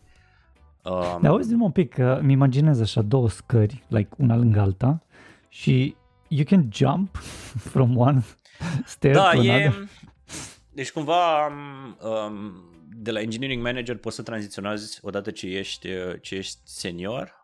Um, deci cumva manager 1 cu senior e un echivalent, cu inginer senior e echivalent. Și după aia career ladder-urile astea există, cum să spun, niște nivele pe care career ladder-ul se mapează. Știi, și cumva teoretic ai putea să te să tranziționezi între chestiile astea două, dar e destul de, de complex, pentru că um, skillurile devin foarte diferite. Deci cumva a, a trece în engineering management nu e neapărat o, o promovare, e doar un, uh-huh. un pas lateral, uh-huh. e ca și cum ți-ai schimbat exact. jobul, e un job complet diferit. Uh-huh. Um, așteptările sunt complet diferite și uh, cred că și skillurile de care ai nevoie sunt complet diferite. Te ajută și, uh, faptul da. că știi să dezvolți software? Te ajută da, să fii absolut, manager mai pentru bun? că nu, nu, poți să, nu poți să fii manager, engineering manager fără să fii scris cod destul de mult. Adică totuși a, a ajunge inginer senior îi, îți ia câțiva ani. Um, on average, nu știu, cam 4 ani, să zicem 3-4 ani. Și, na, um, e, în fine, asta în, în Big Tech. Și, și ladder ăsta se aplică foarte mult la, la Big Tech, adică da, Google, Facebook, Microsoft, um, ăștia au, au, mm-hmm. au ladder-ul respectiv. Implementat în moduri da, care sunt auzi. slightly different, dar spune um, da. spune tu de ce, sau ce motivație ai avut tu să faci pas lateral pe da, management? Um, mi-am dat seama că um, cumva am făcut un fel de analiză despre cum pot să cresc mai repede. Cred că asta la asta s-a redus și am zis uh, unde sunt skillurile mele și unde pot eu să le aplic în, în modul cel mai efectiv. Și cumva mi-am dat seama că dacă voi continua pe partea asta de, de inginer, nu știu, probabil voi ajunge la senior staff sau ceva, dar um, poate la principal, dar după aia va fi foarte greu să, să cresc uh, acolo și cred că mm-hmm. va dura mult mai mult.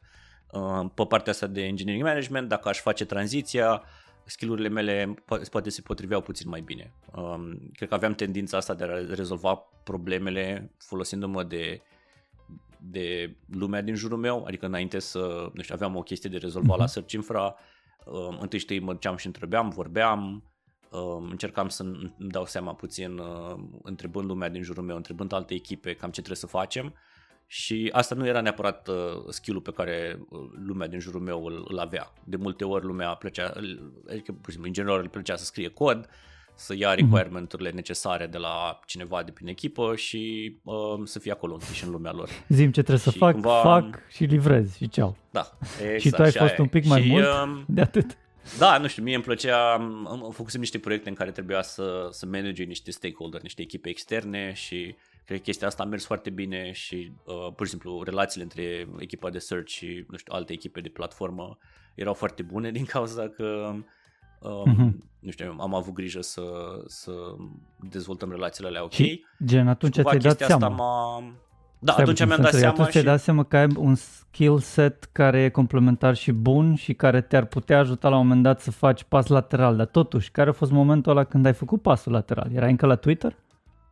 Da, da, da, am fost încă la Twitter, uh-huh. deci cumva la Twitter după 3 ani de, um, de a fi software engineer am făcut pasul ăsta lateral și am fost, cred că a, a, a face pasul, adică începeam să mă gândesc deja, deci eram, uh-huh. eram crescusem la, la senior de ceva timp și eram, bă, uh, na, unde, unde ar trebui să-mi duc cariera? Ar trebui să, să continui spre staff sau ar trebui să, să fac pasul ăsta lateral? Și uh, a fost un moment oportun. Adică, cred că na, a face tranziția asta ține și foarte mult de, de cum o faci și ce suport ai și așa mai departe, pentru că Clar. Uh, trebuie cineva să te îndrume, nu, nu poți să faci tu de capul tău și trebuie să ai un fel de, de platformă de suport în jurul tău. Ce ai avut și, mentor? Uh, na. Da, da, da, managerul care, adică de fapt era o tranziție de management din, din organizație în alta, am avut fostul manager și actualul manager, să zicem, um, care m-au ajutat uh, foarte mult și um, cumva um, cred că atunci când, când treci în management, echipa cu care lucrezi foarte mult nu e neapărat echipa ta de ingineri, uh-huh. îi, și îs toți engineering managerii care sunt în jurul tău și poți să-i folosești pe ei ca o resursă. Uh-huh. Pentru că, nu știu, când ai o, o problemă de performance management sau când uh, nu știu, trebuie să vine comp planning-ul sau sunt toate chestiile astea care nu poți să te duci la inginerii tăi să-i întrebi, bă, povestește puțin despre cum a fost să dai afară pe cineva, știi? Adică trebuie să întrebi pe cineva care e în poziția asta de management. Mm-hmm. Și na, îți creezi o, o rețea de peer, de, de persoane care îs, îs, uh, fac chestia asta, poate chiar au tranziționat cu tine în engineering management, poate sunt mai seniori. Și, și legătura activ uh, cu na. rețeaua ta? O managi da, Cum managi tu rețeaua asta? Um, asta era rețeaua din, din Twitter, adică erau pur și simplu managerii care erau um, relativ apropiați ca și muncă de ce făceam eu, poate erau managerii care raportau la același director la care raportam eu, uh, poate raportau la director care erau relativ aproape în organizația mea, deci e, e relativ dată de proximitatea uh, uh-huh. chestii pe care eu o făceam. Da, și uh, nu știu, am, am zis că hai să încerc chestia asta, și cumva cred că altă motivație a fost că vreau să-mi creez vizibilitate asupra muncii mele, știi, în, în Twitter, pentru că mi-am dat seama că rețeaua personală pe care o să mi-o dezvolt, rețeaua profesională de, de nu știu, tot felul de oameni care îi cunosc, o să fie foarte importantă mai târziu. Și um, ca și inginer software, poate vizibilitatea asupra muncii mele nu era atât de clară sau atât de um, ușoară cum ar fi fost atunci când eram engineering manager. Și uh, da, asta, asta a fost o altă chestie pentru că mă gândeam că și cumva asta era golul final, era mm-hmm. că dacă vreodată vreau să fac un startup, um, a avea rețeaua asta profesională va fi foarte Te importantă mai mult. și mm-hmm. cumva vreau să mi-o dezvolt. Nice. Și acum încă, încă ești acolo, deci ești pe scara asta. Um, N-ai schimbat scara înapoi. Mm, am, am, am, trecut, am trecut pe, în partea asta de engineering management, am, nu știu, am ajuns la uh, am făcut ceva promovări și am ajuns să manage manager și uh-huh. uh, să fac și chestia asta pentru o da. perioadă da. de timp și Scu- scuze că te întreb. Da. Acum vreo... Așa. Da, spune, acum vreo, hai, că nu te întreb. Acum vreo trei ani am, am plecat de la Twitter. Aha. Am plecat de la Twitter la sfârșitul 2020 să pornesc un startup, chestia care mi-am dorit-o de mult timp. Și, da, și acum ești în startup? Vreo... Am uh, făcut un startup timp de vreo 2 ani jumate, se chema Moonsense, mm-hmm. care undeva la începutul lunii, lunii iunie um, am, am luat decizia grea să, să închidem firma respectivă și oh. na, mi-am luat vara liberă și deci este al doilea fail. unui proces de job search, nu, e, e, da, cum, în fine, a fost primul fail în poziția de cofondator Aha. Um, și de curând am pornit altceva, așa că uh. acum în, în momentul de față uh, am, am pornit uh, împreună cu niște cercetători de la Facebook un, uh, un alt startup. Nice! Care e încă stealth și nu ne poți zice nimic despre Um, pot să vorbesc puțin despre, dar că nu vreau să vorbesc neapărat foarte mult. Uh, Zine doar e... despre problema pe care o rezolvați. Da, problema pe care o rezolvăm e, e în spațiul ăsta de inteligență artificială. Um, uh-huh.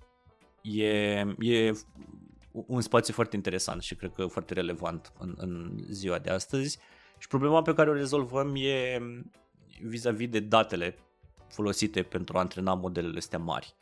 Um, și nu neapărat de language, cred că lumea vorbește foarte mult de large language large models, language de modele model. Mhm. de, uh, de ChatGPT ish. Da, în genul ChatGPT. Dar tu poți să antrenezi modele, modele mari și mari se înseamnă uh, numărul de parametri, în, uh-huh. în mhm. miliarde de parametri.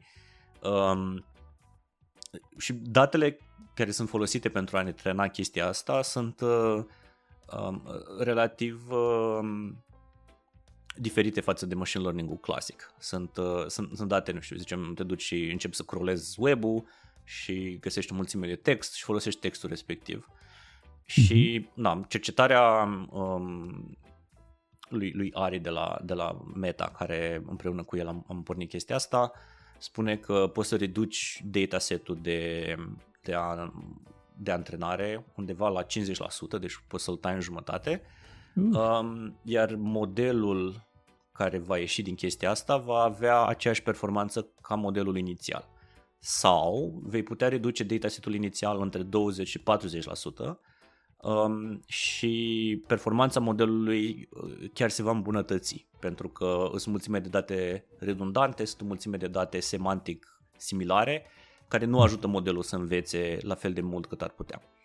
Și uh, ce facem noi e um, basically facem um, luăm chestia asta și o, o punem într-un produs pe care îl vindem la, la enterprise. Interesant. Um, deci da, doar ca să... de investiție și începem. Uh, Nice și felicitări, măi, stai că ai zis așa în vânt, o rundă de vin, cum? Felicitări, ce investiție? Like uh, seed uh, investment? Da, am ridicat un, un seed mai mare, um, da, și uh, suntem, uh, suntem gata să începem. Foarte uh, tare. Da, și sunt sunteți super, pe, super pe punctul de a Băi, te cred. Sunteți pe punctul de a recruta și a face treabă și a merge înainte să dezvoltați da, platforma? Da, exact. Chiar am, uh, nu știu, am luat un list la un, uh, la un birou uh-huh. săptămâna trecută. O să fim uh. în, în persoană și da, începem să recrutăm angajăm atât ingineri cât și cercetători. Păi înseamnă că încă nu, ești, și, nu sunteți stealth. Da. Nu știu, am înțeles eu că e stealth și nu vrei să zici nimic despre startup încă, dar dacă ești așa, deja e exposure, deja vrei să fie publică treaba, nu? Corect, dar nu, să spun, nu avem un site, nu, nu ah, avem okay. o... Mie nu-mi place ideea asta de stealth în general, știi? Mm-hmm. Adică nu, nu, mi se pare că nu există nicio valoare în a fi stealth, doar că suntem mm. foarte devreme, suntem la, la câteva da. săptămâni. Cercetarea asta e relativ, e publică, adică nu, nu e ceva care și se bazează adică, nu știu, pe e publicată, a câștigat premii, paper. e... Deci, da, da, uh, e ok, deci e, e deja un academic paper pe care uh-huh. îl mhm. veți folosi ca să puteți optimiza trainingul de model. Corect, corect, dar um, vom continua să, să, fa- să continuăm cercetarea asta in-house și... Uh-huh. Um, da. Mai, uh, da. uite, mă bucur că te-am pe tine aici cu o expertiză destul de țapănă și aș vrea să adresez niște întrebări un pic mai avansate. Um, poți să ne zici, ok, că na, lumea mai folosește ChatGPT, Large Language Models, la la se dă cu ele, încep, încep să le folosească, mm-hmm. da? Um, poți să ne povestești un pic despre acest vector database, cum ar fi uh, cei de la Pinecone, spre exemplu, care fac... Mm-hmm. Um, Sigur. Cum anume se întâmplă, ce, um, ce putem să ne așteptăm de la astfel de, de baze de date de tip da. vector? Cred că tehnologia asta exista și a fost folosită în producție destul de mult în urmii, nu știu, 4-5 ani. Chiar și la, la, la Search Infra, uh, la Twitter foloseam mm. um, conceptele similare.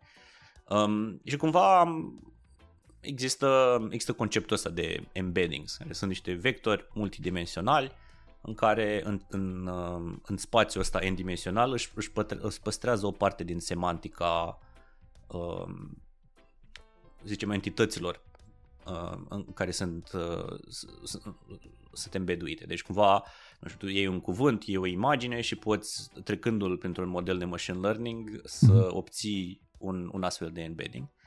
Um, mm-hmm. Na, și în, în spațiul ăsta dimensional, chestiile care sunt relativ similare, um, semantic să zicem, sunt relativ apropiate. Deci cumva asta e, asta mm-hmm. e mhm. conceptul de bază. Interesant. Uh, adică dacă te uita în spațiul ăsta indimensional, ai putea să-l vizualizezi, zicem toate pozele cu câini sunt relativ mm-hmm. apropiate. Adică dacă ai luat distanța între două poze cu doi câini, ar fi mult mai mică decât uh, distanța între doi vectori care, între imagini care au un câine și o pisică, de exemplu, sau un mm-hmm. câine și un morcov. Știi? Da, oricum, e, mi se pare... bazele astea de date spune Scuze, uh, mi se pare destul de fascinant cum uh, o astfel de bază de date uh, poate fi totuși integrată și folosită în combinație cu un large language model cum ar fi ChatGPT, spre exemplu, astfel încât să știe context uh-huh. despre o grămadă de date like care sunt 100 de kilobytes and stuff. Da, da, da. E, cum să spun, cred, cred că toate se reduc la, la conceptul ăsta de embeddings și cum merg ele. Pentru că tu, chestia asta nu e, nu e nouă, e o chestie, nu știu, folosită mhm. la greu, um, nu știu, de exemplu, în, în sistemele de recomandări. Um, noi la Twitter aveam un model care lua un tweet și uh, îl trecea pentru un model și aveam un embedding care reprezenta tweet-ul respectiv. Și în spațiul ăsta indimensional, uh, toate tweet-urile care aveau relativ același uh, înțeles semantic, nu știu, toți care vorbeau despre nu știu, alegeri, erau relativ apropiați. Și în momentul ăsta mm-hmm. când făceai recomandări, ziceai uite, um, am tweet-ul ăsta care e despre alegeri, dăm 10 cele mai apropiate tweet-uri în spațiul ăsta dimensional de, de tweet-ul respectiv. Și asta făcea, asta făcea un index sau o bază da, de da, date da, care făcea vector search. Bun, și cumva, hai. Um, cred că acum au devenit mai mainstream și sunt folosite uh, de, de mai multă lume, da, dar ele existau și sunt relativ bine înțelese um, uh-huh. și cred că există o întrebare mai meta vis-a-vis de cât de um, cât de utile vor fi, pentru că sunt multe tehnologii și multe soluții care vor au, au deja funcționalitatea asta. De exemplu, uite, și Elasticsearch uh-huh. de mult da. timp are uh-huh. o funcționalitate de, de embeddings. Um, Așa că cumva e, e foarte interesant, e, e sigur recomand să, ca, ca lumea mm-hmm. să sape în domeniul ăsta, doar că nu okay. știu neapărat dacă Pinecone e firma de succes sau nu, da. o să vedem. Asta rămâne de văzut. Cine știe. Uh, mai, uh, hai atunci da. să revenim. Spune-ne, te rog, ceva ce nu știm. Mai sunt mulți oameni care de au dat cu nasul de, de AI și de large language models și chat GPT și toată lumea e super vibe acum cu toată treaba asta.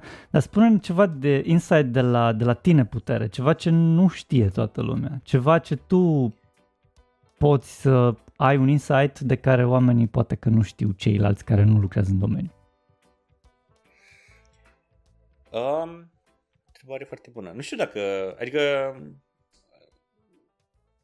eu trăiesc relativ într-o bulă în care toată lumea e în, uh-huh. respiră chestiile astea într-un fel sau altul și nu știu, toate discuțiile de la cafea, te duci la, la o cafenea și acum, nu știu, trei ani erau despre cripto, acum sunt despre large language models. um, cred, că, cred că e un domeniu foarte interesant. Cred că e un domeniu care uh, va schimba o parte din interfețele cu care noi suntem obișnuiți și cred că va aduce o mulțime de funcționalități super interesante și um, cred că trăim o perioadă foarte, foarte mișto în, din, din punctul ăsta de vedere. Sunt mulțime de tehnologii noi, sunt mulțime de aplicații noi ale tehnologiei astea. Um, cred că v- va veni un, un val de o mulțime de copilots pentru tot felul de chestii. Toată lumea va avea un copilot, nu știu, în Excel, în mm-hmm. spreadsheets, în Google Drive, peste tot. Um, dar cred că, cred că insight-ul interesant și cred că întrebarea care încă nu e foarte clară e, e, e care va fi um, costul implementării pentru da. enterprise-urile astea mari pentru că e, e chiar un, um, un research de la Gartner um, care a ieșit de curând care zicea că um, on, on the current pace, dacă continuăm să, adică dacă costul rămâne relativ uh, aproape de cum e acum, um, beneficiile feature-urilor astea și cât ROI vor aduce ele uh, va fi mai mic decât costul infrastructurii pentru a implementa genul ăsta de chestii. Deci cumva mm-hmm. suntem foarte devreme Uh-huh. Cred că e foarte multă efervescență, e multă lume interesată, nu știu, to- toată lumea vrea să investească în spațiul ăsta, toată da, lumea vrea să pornească startup-uri. Aici clar. e, da, e, e cum să spun, da. Uh, Auzi... îți arunci CV-ul în sus și unde cade e un startup care face ceva în AI, dar um, good point. Încă, încă suntem foarte, foarte devreme și sunt, sunt multe, uh, încă multe probleme care trebuie rezolvate, dar uh, asta e oportunitatea. Mai, uh, spune te rog, uh, cum vezi tu general intelligence? Tot vorbim de asta, e large language models, ok, sunt tot felul de narrow intelligence aici colo. Vorbește-mi un pic despre ce înseamnă general intelligence și mai apoi poate chiar super general intelligence. Da, um, eu cred că sunt în campul care crede că încă suntem departe de AGI Cred că uh-huh. mai avem uh, mai avem puțin de, de băgat în spațiul ăsta. Nu știu dacă Clar. arhitectura curentă e, e cea care ne va duce la AGI sau nu. Um, da, e cum să spun, cred că dacă vom ajunge în AGI în următorii 10-15 ani, cred că se vom, vom vedea niște schimbări fundamentale în, nu știu, structura societății și uh, sunt atât de multe, multe chestii bune cât și multe challenge-uri. Um, și cred că momentan, ca și societate, suntem în punctul în care încercăm să înțelegem cum va arăta lumea aia. Dar cred că încă suntem departe. Cred că, cred că mai sunt niște iterații și niște breakthrough-uri majore în, uh, în arhitectura modelelor astea și cred că În, în partea de hardware, cred că o chestie relevantă pentru, pentru spațiul ăsta de AI e că mm-hmm. uh, a fost așa un fel de moment magic în care atât hardware-ul cât și uh, software-ul cât și arhitecturile astea de model au, au, uh, au reușit să, să se pupe și să, să iasă ceva foarte, foarte tare. Și cu, cred că Nvidia e, e na, uh, firma cea mai relevantă uh-huh. și din păcate alternativele la, la plăcile la Nvidia sunt încă în, încă în spate, chiar dacă să zicem AMD are niște plăci care vor ieși pe piața anul ăsta, sunt uh, capacitatea de a le produce la scară e, e încă relativ joasă. Așa că e foarte, foarte greu în momentul de față să, să ai acces la, la multe plăci video, să poți să antrenezi modele mari și cred că um, vom, vom, va trebui să vedem cum, cum reușim să împingem și hardware-ul ăsta în față cât să putem să scalăm, nu știu, modele la trilioane de parametri și așa mai departe. Da. Și e o întreagă bătălie între firmele mari la, la cine poate să, să scaleze chestiile astea mai mult. Dar uh, cred că suntem încă departe, cred că mai e, mai e multă treabă, mai e multă cercetare, multă inovație da. across the stack. Da. Au, auzi că acolo. am fost la Texilvania și am asistat la un talk interesant despre uh, large language models. Should we or should not uh, train large language models? De, de ce ai vrea să trainui un astfel de model și de ce n-ai vrea să da. Like, folosești într-un mod în care poate fi folosit ca un serviciu gen ChatGPT API? Cred că sunt multe aplicații în care poți să folosești ChatGPT sau poți să folosești uh, Lama 2 de la Meta și mm-hmm. pare că Meta va itera și nu știu, există uh, există probabil, nu știu, poate va exista Lama 3, va exista mai multă iterație și în spațiul respectiv. Um, dar um, atunci când, când vine vorba de zicem aplicații care au nevoie de, de date foarte specializate, s-ar putea ca modele, adică nu, nu s-ar putea, sigur modelele um, fie open source sau ChatGPT nu sunt neapărat în, în punctul în care vor putea să, să deservească acele use case-uri. Deci cumva, um, actually în, în ziua de astăzi sunt foarte, foarte multe firme care antrenează modele mari pentru că, nu știu, datele pe care le au ei nu vor să le dea la OpenAI uh-huh. și uh, partea asta de fine-tuning Clar. nu e destul de avansată da, sau nu e destul de bună. Să, să, să înțeleg că deja ai un model care e de bază, care are un large language model pe bază uh-huh. de mhm. tip language and then you can train it with other context, care e privat. Corect, corect, doar că sunt niște probleme cu chestia asta. De exemplu, um, nu, nu poți să schimbi fundamental, nu poți să adaugi fundamental mult mai multă informație. Deci nu poți să-ți adaugi datele tale uh-huh. necesare într-un, într-un mod semnificativ. Poți să faci, poți să schimbi structura inputului um, cu fine-tuning. Există o altă abordare care se cheamă RAG, Retrieval Augmentation, um, în care poți cumva să adaugi informații în context și în modul ăsta adaugi informație nouă atunci când vei să folosești un model din ăsta. Um, dar uh, în principiu um, s-ar putea să trebuiască să antrenezi și modele mari pentru, mm-hmm. pentru a, diferite use case-uri, diferite aplicații, diferite informații și așa mai departe. Dar în același timp gândește că nu toată lumea folosește text. Gândește ce, ce faci dacă vei să faci un model da. de text to video sau text to mm-hmm. image sau Um, nu știu, ești o firmă care face foraje de petrol și ai terabytes, petabytes de date de foraje. Știi? Da. Adică în continuare poți să antrenezi un model mare da, și da, acolo, păi, acolo și acolo nu mai, ai, nu mai ai uh, ChatGPT și da. Lama. Știi? Și atunci trebuie da, să da. antrenezi chestii de la zero. Mai foarte, uh, clar, foarte interesant. Aici putem vorbi, uh, la, cred că la nesfârșit, dar ar trebui să ne oprim poate da. mai o singură întrebare referitor la acest AI spectrum. Um, Spune-mi, te rog, ce părere ai despre integrări din astea de tip plugin, dacă vorbim de ChatGPT, că e cel mai uh, renumit sau cel mai cunoscut de către oameni. Um, ce părere ai tu despre automatizările astea care pot fi generate de către un uh, ChatGPT plus pluginuri care face scraping, uh-huh. care îți face nu știu ce, care îți trimite un mail, care deci cumva simulează ideea asta de AGI, de Artificial General Intelligence.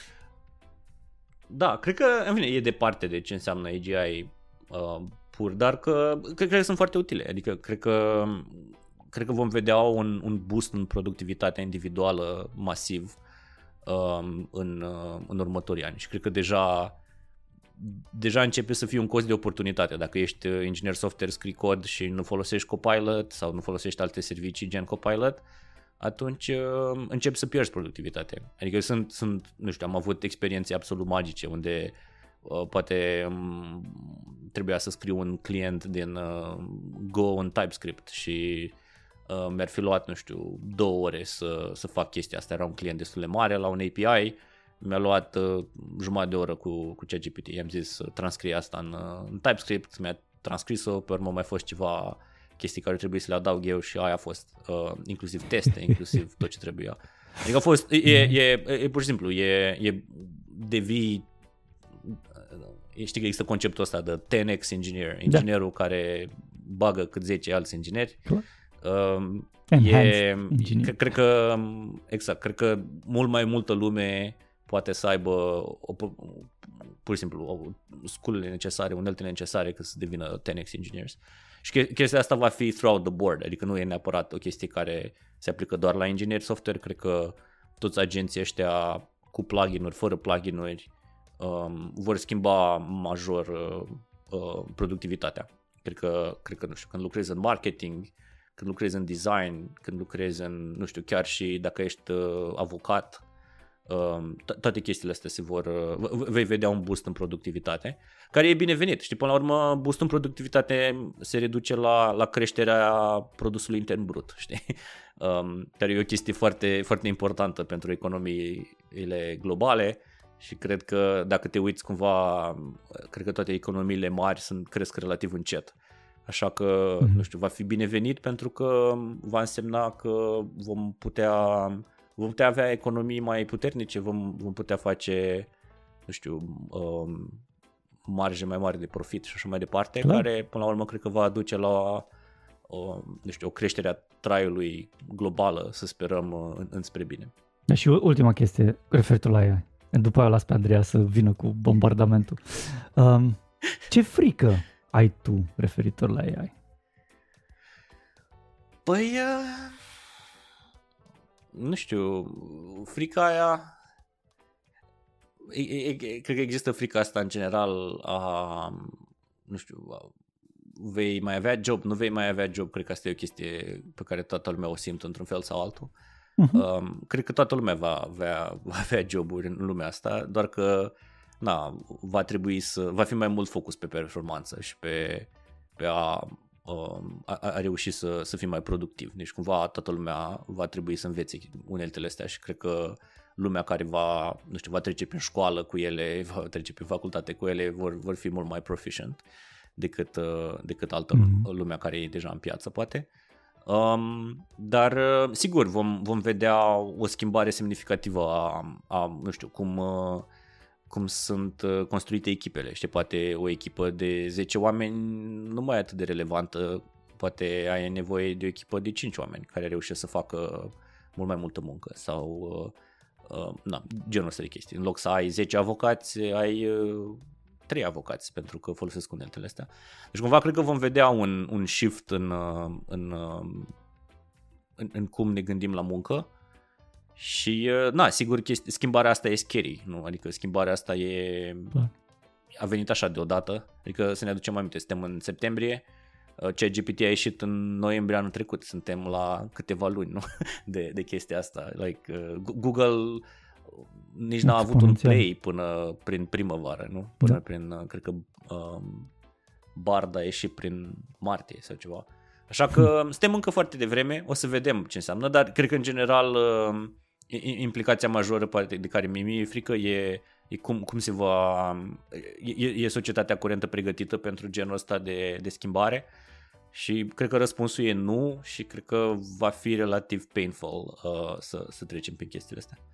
Dar în același timp uh, mi se pare că e foarte multă oportunitate de, de creștere economică. Adică nu știu, toată lumea avea nevoie de programatori. Acum dacă există de 10 ori, deodată, de 10 ori mai mulți programatori în lume via uh, accesul la uneltele astea, asta înseamnă că vor exista de 10, poate de 10 ori mai mult business-uri sau de 100 de ori mai multe business-uri. Așa că cred că există și tot timpul challenge-urile vin cu partea cealaltă care e oportunitatea pe care, pe care poți să, poți să o vezi. Super. Bogdan, mergem mai departe și ușor, ușor către final. A, și urmează întrebarea mult așteptată. Dacă ai putea să te întorci în timp cu mintea de acum, în ce moment te întoarce și ce sfat ai da? Hmm, întrebare foarte bună. Um, cred că mi-aș da sfatul să um, să am încredere în mine. cred că e un sfat foarte important. Uh, și că, știi, po- poate, uite, cred că răspunsul mai bun e că, știi, că vorbeam adineauri de abilitatea asta de a conecta lucrurile pe care le faci acum cu ce va fi în viitor. Cred că sfatul care mi l-aș da e să, să fiu persistent pentru că conect, cum să spun, se vor conecta lucrurile la un moment dat. Um, cred că au fost ani de zile și o mulțime de momente în care m-am întrebat uh, chestiile astea la care lucrez și cred că și acum chestia asta la care lucrez e, e o chestie relevantă sau nu, așa că cumva dacă aș avea așa un, un slight nudge în care mi s-ar zice bag acolo că o să fie ok, uh, cred că ar fi fundamental uh, mai importantă Ce tare. chestia asta. Mulțumim!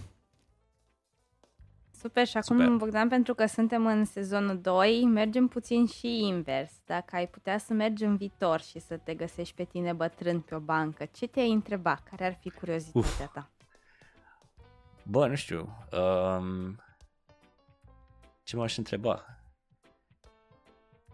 Nu știu, m-aș întreba cum, uh, cum să spun, cum, uh, în ce momente m-am, uh, mă voi simți uh, nu știu, mândru de familia mea sau ceva de genul. Cred că va fi relativ ceva aproape de familie. Uh, cum, uh, cum, cum va cum vor arăta, cum va arăta Tommy în, uh, în viitor. Aș fi curios uh, chestia asta.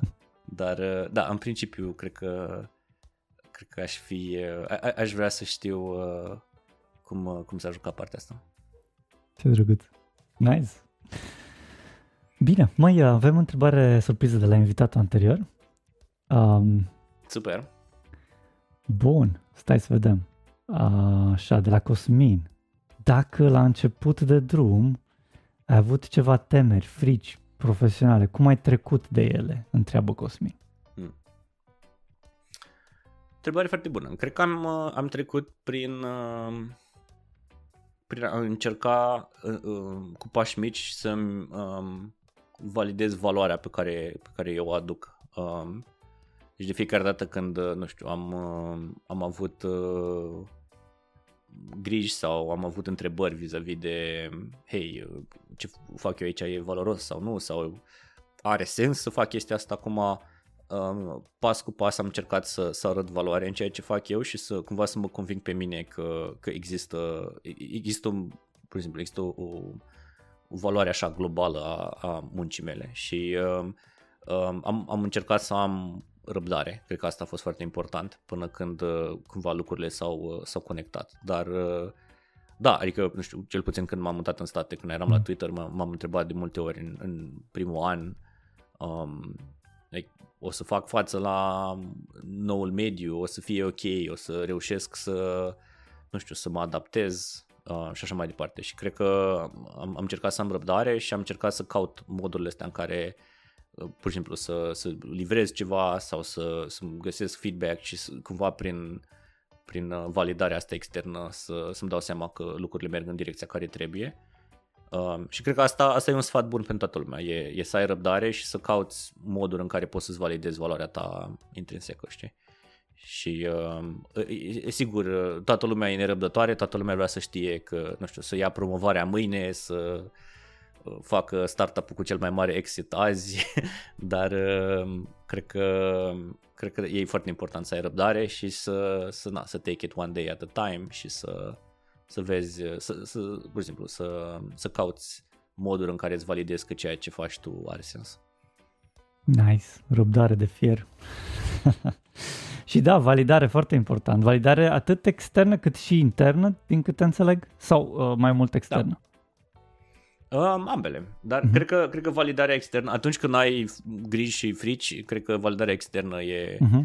e chestia care ajută cel mai clar, dar uh, sigur trebuie să te convingi pe, adică povestea pe care o zici intern, întâi și întâi ți-o zici ție, știi?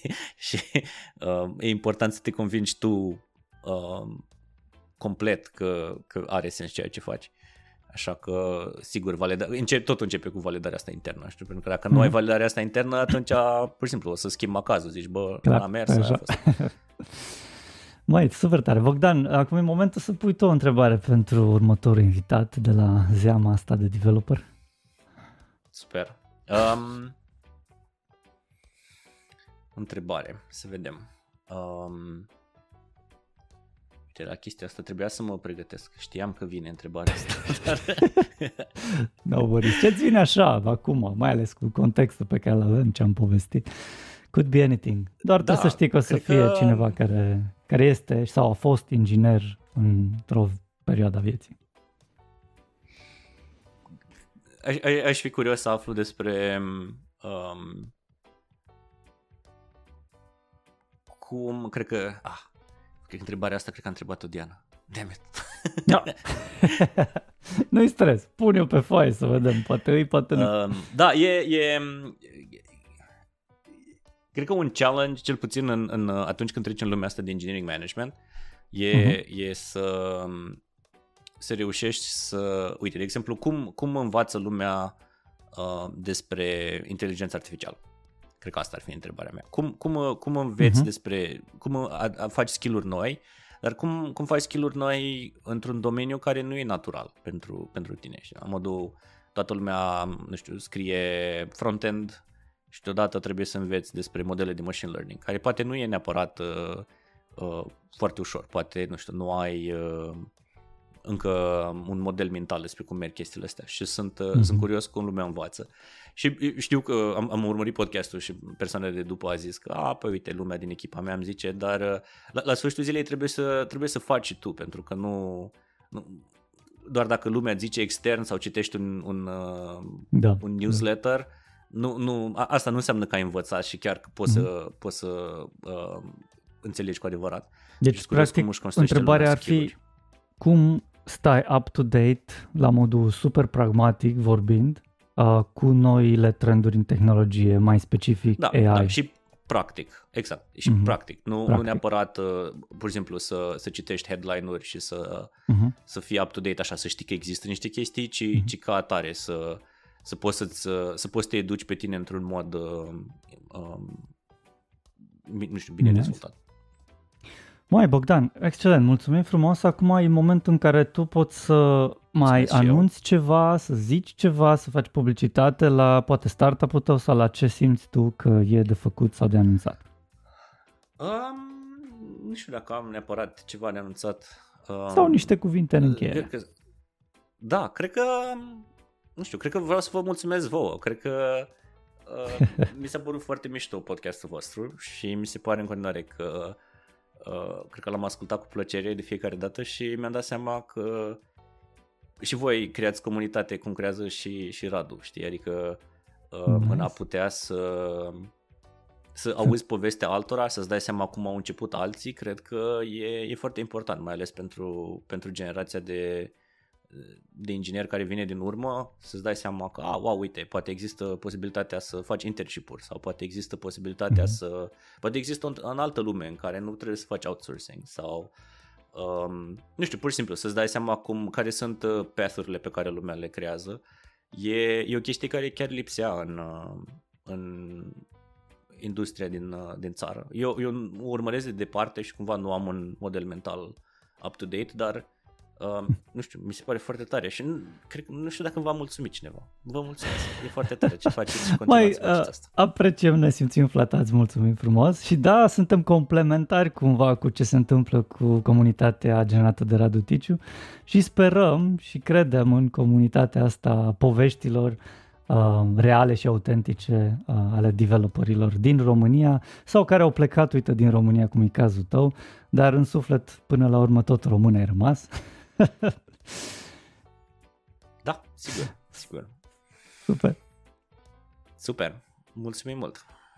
Mersi, fain. Uh, unde, Bogdan, te, pute, te putem găsi? Au, uh, cei care ne ascultă, unde te-ar putea găsi cel mai um, confortabil? Pe X, adică Twitter. Um, X, Twitter, yay!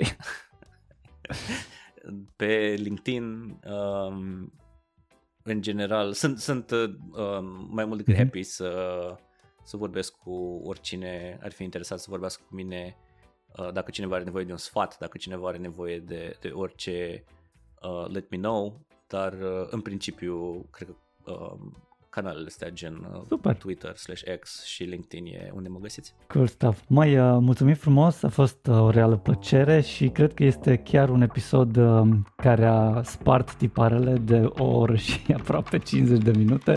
Îți mulțumim frumos, a fost excelent. Mulțumim că ne-ați ascultat, mulțumim invitaților și nu în ultimul rând mulțumim echipei care a făcut acest podcast posibil. În urechile voastre s-a auzit zeamă de developer și au avut plăcerea de a vă fi host Lucian Corduneanu și Andreea Rugescu. Vă așteptăm cu o nouă experiență săptămâna viitoare. Dacă v-a plăcut, vă invităm să dați un share și un subscribe paginii noastre. Power by Sensidev, Love by Launch.